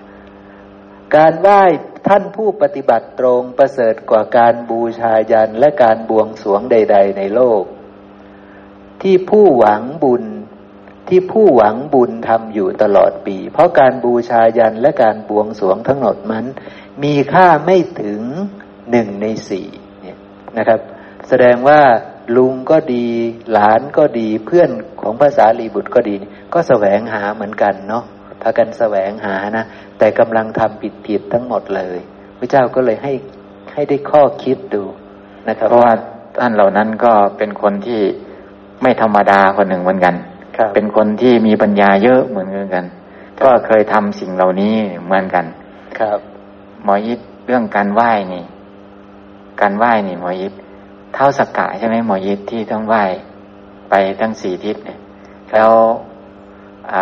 บริวารแล้วลูกน้องของท่านถามว่า มหาราชท่านไหว้ผู้ใดอ่ะหมออิทครับเนาะหมออิทเนาะนี่เนาะใช่ครับนี่ครับถ้าปัจจุบันนี้ท่านเป็นพระอริยะแล้วท้าวสักกะท่านก็กราบไหว้เคารพสงฆ์ในธรรมวินัยนั่นแหละตอนนั้นท่านยังไม่เป็นใช่ไหมไม่แน่ใจครับในพระสูตรนั้นไม่ได้ชี้ชัดนะบัดนี้ท่านเป็นอริยสาวกแล้วท่านก็ไหว้สงฆ์นั่นแหละถ้าที่นี่มีสงฆ์ท่านก็ไหว้ที่นี่ความหมายของการไหว้ของท่านนั้นก็ตีความถึงระดับนั้นใช่ครับความเข้าใจของท่านใช่เพราะว่าท่านเป็นอริยบุคคลใช่ท่านเคารพในสงฆ์อยู่แล้วการไหว้ของท่านนั้นและอธิบายความนั้นก็คือหมายของว่าท่านไหว้อย่างนั้นใช่ครับที่ใดมีสงฆ์อยู่ที่นั้นท่านนอบน้อมทั้งหมดเพราะว่าท่านมีองค์คุณของโสดาบันอยู่แล้วใช่ไหมครับเนาะแต่ถ้าท่านมีองค์คุณของโสดาบันนะพ่อยิปครับท่านเราไม่น้อยระลึกถึงท่านเท้าสักกะนี่ท่านมีศรัทธาอย่างไรมีศีลอย่างไรมีจาคะอย่างไรมีปัญญาอย่างไรนะแม่เรานี่เนาะนึกถึงท่านได้นะแม่นะได้ครับดูอีกสักนิดหนึ่งครับผู้มีปัญญาเพ่งพินิจแม้มีชีวิตอยู่เพียงวันเดียวประเสริฐกว่าผู้มีปัญญาสามไม่มีจิตตั้งมั่นที่มีชีวิตอยู่100 ปีนะครับนะคือตลอดชีวิตของผมเนี่ยอายุสัก100 ปีแต่ไม่รู้เลยไม่รู้ว่าปัญญาคืออะไรไม่รู้ว่าสัมมาสมาธิคืออะไรเดินมรรคไม่เป็นไม่รู้ว่าอะไรคือกุศลอกุศลนะครับเนาะนะอย่างนี้นะครับนะไม่ประเสริฐต่อให้มีอายุ100 ปีนะแต่ถ้าผมมีอายุอยู่เนี่ยครับมีชีวิตอยู่เพียงวันเดียวนะความหมายก็น่าจะเป็นแบบว่าผมใช้ชีวิตมาอาจจะ30 ปีแล้ว30 ปีกับ1 วันผมตายแต่1 วันสุดท้ายของผมนั่นกับเป็นผู้มีปัญญาเพ่งพินิจมีชีวิตเหลืออยู่เพียงวันเดียวก็ยังประเสริฐกว่าผู้มีปัญญาสามที่ใช้ชีวิตอยู่100 ปีแต่ว่าสามปัญญาแต่มีปัญญาอยู่วันเดียวว่างั้นเถอะเป็นคนที่มีปัญญาอยู่เพียงวันเดียวแล้วตายอันนี้ประเสริฐกว่าใช่ไหมครับเนี่ยอย่างเช่นพวกเราก็เหมือนกันมีปัญญาปุ๊บก็แปลว่าอะไรล่ะครับแปลว่าเดินมรรคเป็นแปลว่าบรรลุกุศลธรรมเป็น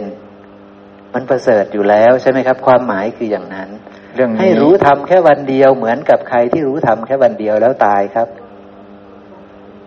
ท่านสุปปะพุทธะใช่ไหมรู้ธรรมวันเดียวแล้วตายน่ะประเสริฐแล้วใช่ไหมก็ในเรื่องนี้จะบ่งบอกว่าอะไรแม่จะบอกว่าอย่ายอมแม้เราเนี่ยจะเป็นคนที่ไม่เก่งปัญญาไม่เฉียบแหลมไม่ฉับไวเป็นโรคมีผู้โรคมากป่วยง่ายตายง่ายนะแต่ก็อย่ายอมแม้อายุยืนแข็งแรงยาวๆนะแต่ด้วยปัญญาสามนะก็ชี้ไปที่ไหนในเรื่องนี้ชี้ไปที่การพิจารณาเห็นธรรมแม่ใช่ใช่แม้เรานี่จะมีสภาพแบบไหนอยู่ได้ไม่ถึงอีก5 นาทีนี่จะอยู่ได้แต่ระยะเวลานี่เมื่อคนบอกว่าจะเศร้าหมองกับไปเทียบกับคนที่มีเข้ามาอายุยืนพระศาสดาจะแยกออกว่าคนที่มีปัญญาพิจารณาจะประเสริฐกว่าแม้เขาจะมีระยะเวลาสั้นๆในการดำรงอยู่แต่เขาเกิดในคราวนั้นประเสริฐกว่าคนที่เกิดนานๆอายุนานๆแต่ไม่มีปัญญาสามหมออิทท่านไม่สรรเสริญปัญญาสามหมออิทใช่ครับอายุยืนนี่ไม่เท่าไหร่ไม่ยืนนี่แต่มีปัญญาพิจารณาเนี่ยหมออิทก็ประเสริฐกว่าก็ปลุกเร้าหมออิทใช่ใช่ครับจิตใจให้อยากจะนำธรรมไปให้รู้ให้มีปัญญาใช่ไหมครับใช่หมออิทปัญญาสำคัญมากใช่นะครับนะผู้มีความเพียรมั่นคงมีความเพียรมั่นคงความเพียรในธรรมวินัยนะครับนะแม้มีชีวิตอยู่วันเดียวคือเจริญสัมมาวายามะเจริญสัมมาประธานเป็นทำความเพียรเป็นนะครับนะแม้มีชีวิตอยู่เพียงวันเดียวก็ประเสริฐกว่าผู้เกลียดค้านนี่แม่น้อยขยันทำสวนขนาดไหนถ้าไม่มี ไม่คือขยันแบบวิปลาสนะขยันแสวงหากามนะไม่ประเสริฐนะครับนะถือว่าเป็นคนเกียจคร้านนะการทำความเพียรนี่แม่ละกุศลแม่ละอกุศลเจริญกุศลนี่แม่นี่ก็คือว่านี่ก็คือหนึ่งระยะสั้นๆนี่แม่ประเสริฐกว่าคนที่ขยันทำมาหากินโอ้โหหาเงินได้เยอะเลยแต่มันอกุศลทั้งหมดอะหมอเอกพระองค์บอกว่าเกียจคร้านคนนี้พระองค์ว่าเกียจคร้านขี้เกียจในธรรมวินัยนะแม่นะเราต้องเข้าใจว่าความเพียรมั่นคงของพระองค์คืออะไรคือความเพียรที่จะละกุศลละอกุศลเจริญกุศลใช่กับคนหนึ่งขยันทำมาหากินน่ะถือว่าเกียจคร้านนะในธรรมวินัยนะในธรรมวินัยใช่ใช่แต่พวกก็ชื่นชมอยู่พวกที่ขยันทำมาหากินน่ะชื่นชมแต่ต้องมีปัญญาด้วยใช่ไหมครับนะต่อมาครับผู้เห็นความเกิดความดับแม้มีชีวิตอยู่เพียงวันเดียวเห็นความเกิดเห็นความดับแม้มีชีวิตอยู่วันเดียวครับ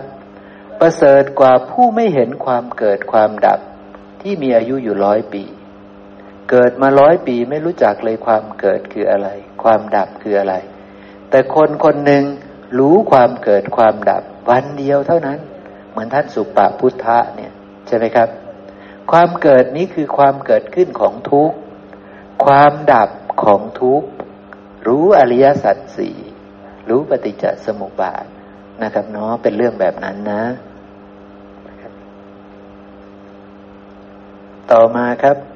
ผู้เห็นทางอมตะนี่พูดแนวเดียวกันนะครับนะเพียงแต่บทพยัญชนะต่างกันนิดๆหน่อยๆเนี่ยมาบอกว่าผู้เห็นทางอมตะ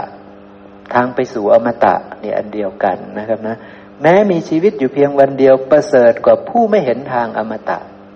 ที่มีอายุอยู่100 ปี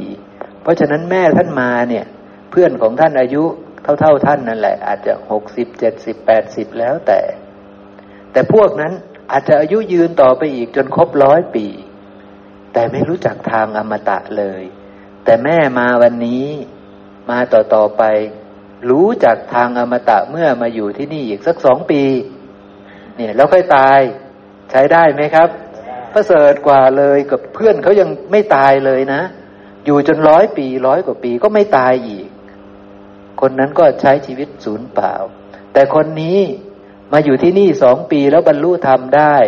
ประเสริฐแล้วใช่ไหมครับแล้วตายนะมาบรรลุธรรมแล้วตายนี่ประเสริฐนะครับนะหมายความว่าอย่างนั้นนะครับนะต่อไปครับผู้เห็นธรรมมันสูงสุดนี่เห็นไหมครับเปลี่ยนบทพยัญชนะนิดๆหน่อยๆทำอะไรล่ะครับสูงสุดมีอะไรสูงสุดยิ่งกว่านิพพานไหมหรืออสังขตธรรมไหมไม่มีใช่ไหมครับเนี่ยผู้เห็นธรรมมันสูงสุดคือความไม่มีราคะความไม่มีโทสะความไม่มีโมหะนั่นแหละแม้มีชีวิตอยู่เพียงวันเดียวประเสริฐกว่าผู้ไม่เห็นธรรมอันสูงสุดแม้มีชีวิตอยู่100 ปีนี่เปลี่ยนคำนิดๆหน่อยๆนะครับนับภาษาอะไรกับคนที่เห็นเยอะๆใช่ไหมหมออิทใช่จะประเสริฐยิ่งๆขึ้นไปใช่ไหมโอ้ประเสริฐมากครับนี่ใช่ไหมครับบุคคลควรรีบเร่งทำบุญควรห้ามจิตจากบาปเพราะเมื่อทำบุญช้าไปใจจะยินดีในบาปตัวนี้ก็พูดแบบกลางๆเนาะไม่รู้ว่าแปลมาถูกหรือเปล่านะผมไม่แน่ใจนะเพราะว่าจริงๆแล้วบุญอย่างเดียวพระองค์ก็ไม่ได้สรรเสริญนะตัวนี้เป็นคาถาที่พระองค์ตรัสกับภิกษุทั้งหลายนะครับนะห้ามจิตจากบาปนี่นะครับต้องไปดูว่าแปลมาจากภาษาบาลีว่ายังไงใช่ไหมครับเพราะว่าจริงๆที่ท่านสรรเสริญคือให้ละเว้นจากบาปใช่ไหมครับให้ทำกุศลให้ถึงพร้อมท่านจะพูดอย่างนี้ใช่ไหมครับแล้วค่อยทำจิตใจให้ผ่องใสใช่ไหมครับให้จิตใจให้ผ่องแผ้วอย่างนี้คือละบาปอกุศลทำกุศลให้ถึงพร้อมนี่คือโอวาทพระปาติโมกข์ใช่ไหมครับโอวาทปาติโมกข์นะเพราะฉะนั้นตัวนี้ก็ต้องพิจารณาให้ดีนะครับว่าบริบูรณ์หรือเปล่าแต่ถ้าความหมายของพระองค์นะความหมายของพระองค์ที่แท้จริงก็คือละบาปอกุศลเสียทำกุศลให้ถึงพร้อมนั่นเองนะครับนะเพราะเมื่อทำบุญช้าไปหรือเมื่อบรรลุกุศลและทำช้าไปนี่ใจมันจะยินดีในบาปก็ไม่เป็นไรก็ธรรมะนี้ก็กลางๆแล้วกันนะครับ หากบุคคลทำบาปไปก็ไม่ควรทำบาปนั้นซ้ำอีกไม่ควรทำความพอใจในบาปนั้นเพราะการสั่งสมบาปนำทุกข์มาให้ก็ธรรมดาเนาะครับเนาะก็ธรรมดานะฮะตอนนี้เราเข้าใจได้ง่ายอยู่นะครับหากบุคคลทำบุญก็ควรทำบุญนั้นบ่อยๆควรทำความพอใจในบุญนั้นเพราะการสั่งสมบุญนำสุขมาให้ก็พูดเรื่องบุญนะครับเนาะก็ใช้ได้ก็ไม่ผิดนะก็บุญก็เป็นอย่างนั้นจริงๆคือนำสุขมาให้จริงๆใช่ไหมครับถ้าเราทำบุญคือไม่เบียดเบียนเขาด้วยกายด้วยวาจาทำบุญทำทานนี่วิบากมันดีอยู่แล้วใช่ไหมครับนำสุขมาให้อยู่แล้วใช่ไหมนะครับทีนี้สอนท่านอนาถบิณฑิกะเศรษฐีนะครับตราบใดที่บาปยังไม่ให้ผลตราบนั้นคนชั่วจะเห็นว่าบาปดีเพราะฉะนั้นโอ้โหทำชั่วนะโกงเขานะทุจริตนะแต่รวยเอาใช่ไหมครับมีใช่ไหมแบบนี้มีใช่ไหมครับเพราะนั้นบาปมันยังไม่ให้ผลใช่ไหมครับกรรมที่เป็นบาปมันยังไม่ให้ผลนะคนนั้นก็อาจจะเห็นว่าบาปนี้ดีนะเพราะนั้นทำชั่วนี้ดีฆ่าเลยโกหกเลยอะไรเลยใช่ไหมครับลักเลยนะทุจริตเลยเนี่ยก็ทำใช่ไหมครับก็จะคิดว่าบาปมันก็ดีนี่ใช่ไหมครับเห็นผิดเป็นชอบได้แต่เมื่อใดบาปให้ผลเมื่อนั้นคนชั่วจะเห็นว่าบาปนั้นชั่วแท้ตราบใดที่กรรมดียังไม่ให้ผลก็เหมือนกันคนดีจะเห็นกรรมดีว่าชั่วนี่คนที่ทำดีนะก็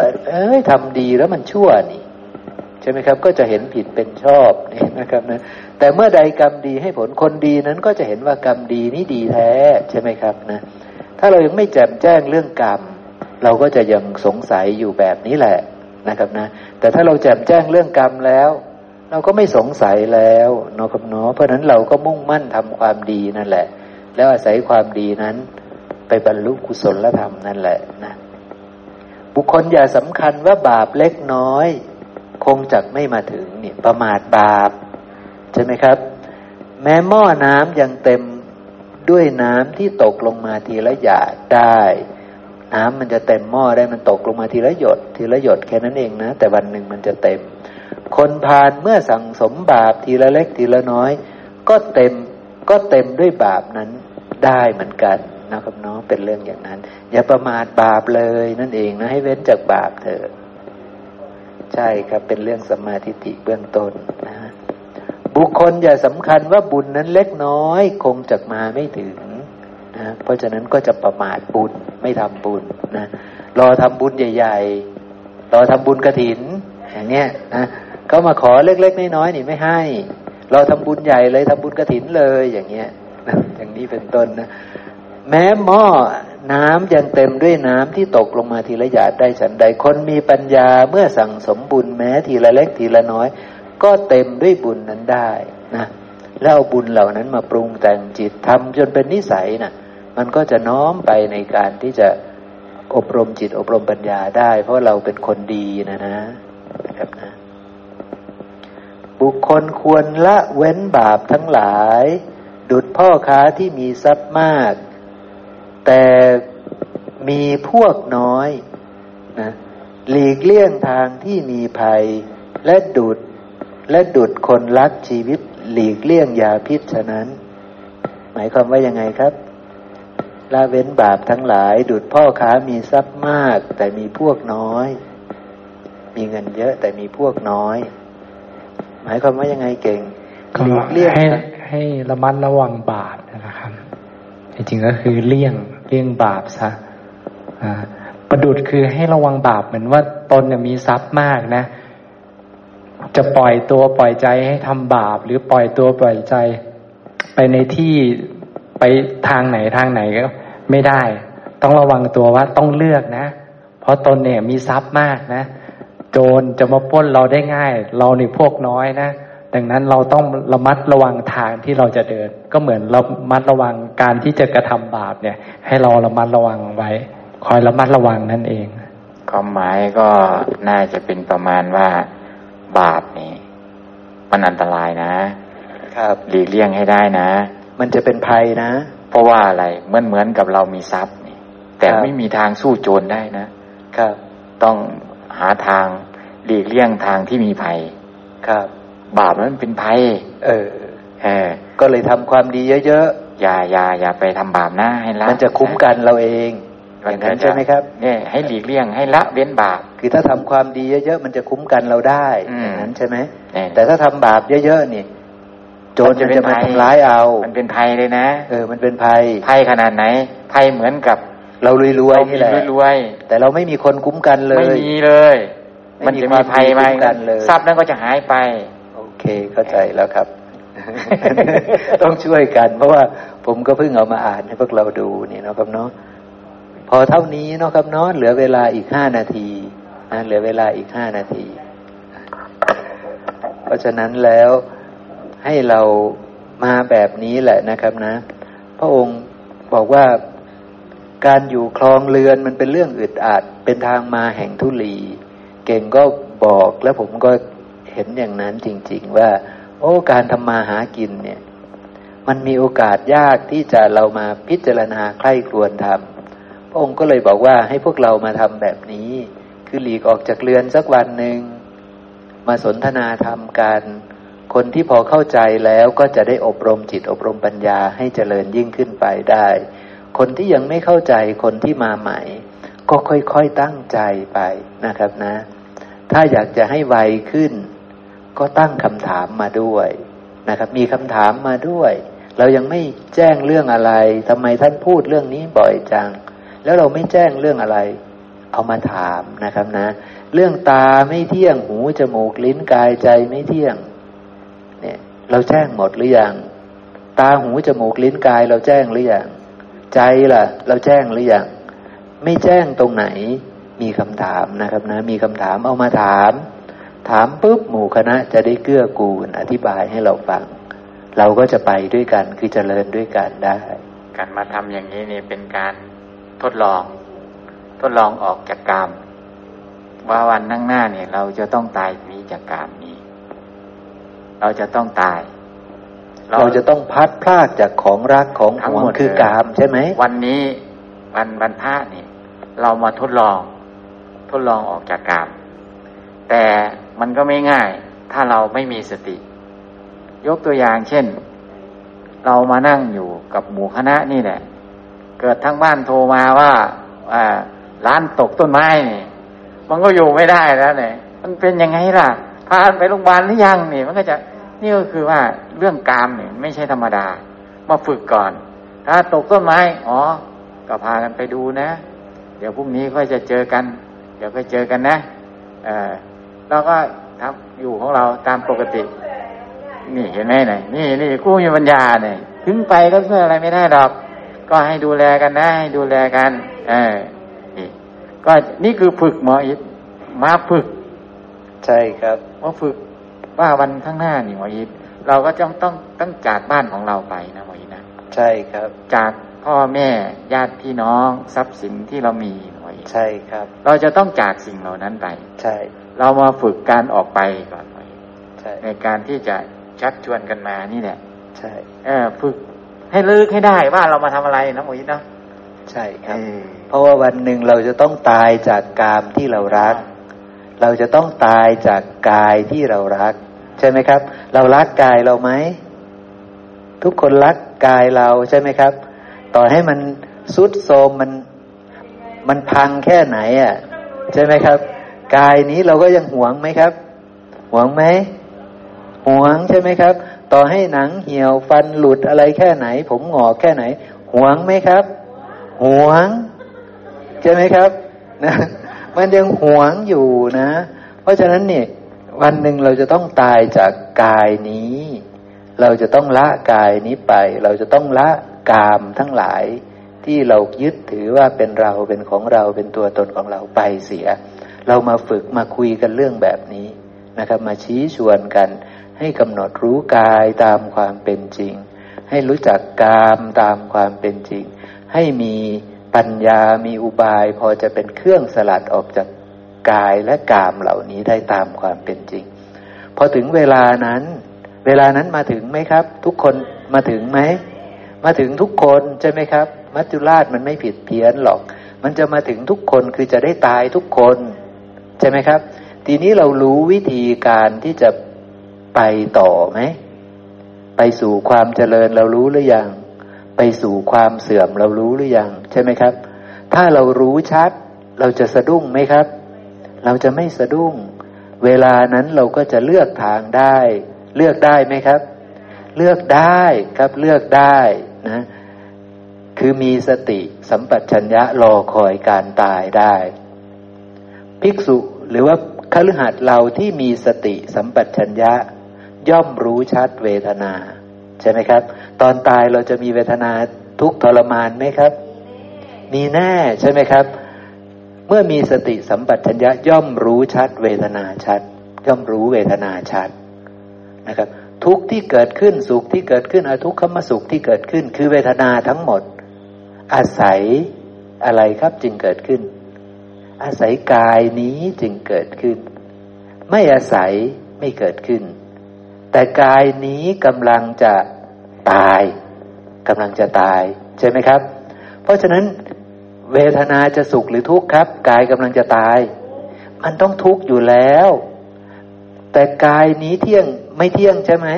มันไม่เที่ยงเพราะมันกำลังจะแตกสลายเป็นทุกข์ใช่ไหมเป็นอัตตาหรือเป็นอนัตตาเป็นอนัตตาถ้าเห็นชัดว่ากายเป็นอนัตตามีสติหรือไม่มีสติมีสติใช่ไหมครับเวทนานั้นเป็นเราไหมรู้ชัดว่าเวทนามันเกิดจากกายอันไม่เที่ยงเป็นทุกข์เป็นอนัตตาเพราะฉะนั้นเวทนาย่อมไม่เที่ยงย่อมเป็นทุกข์ย่อมไม่ใช่เรา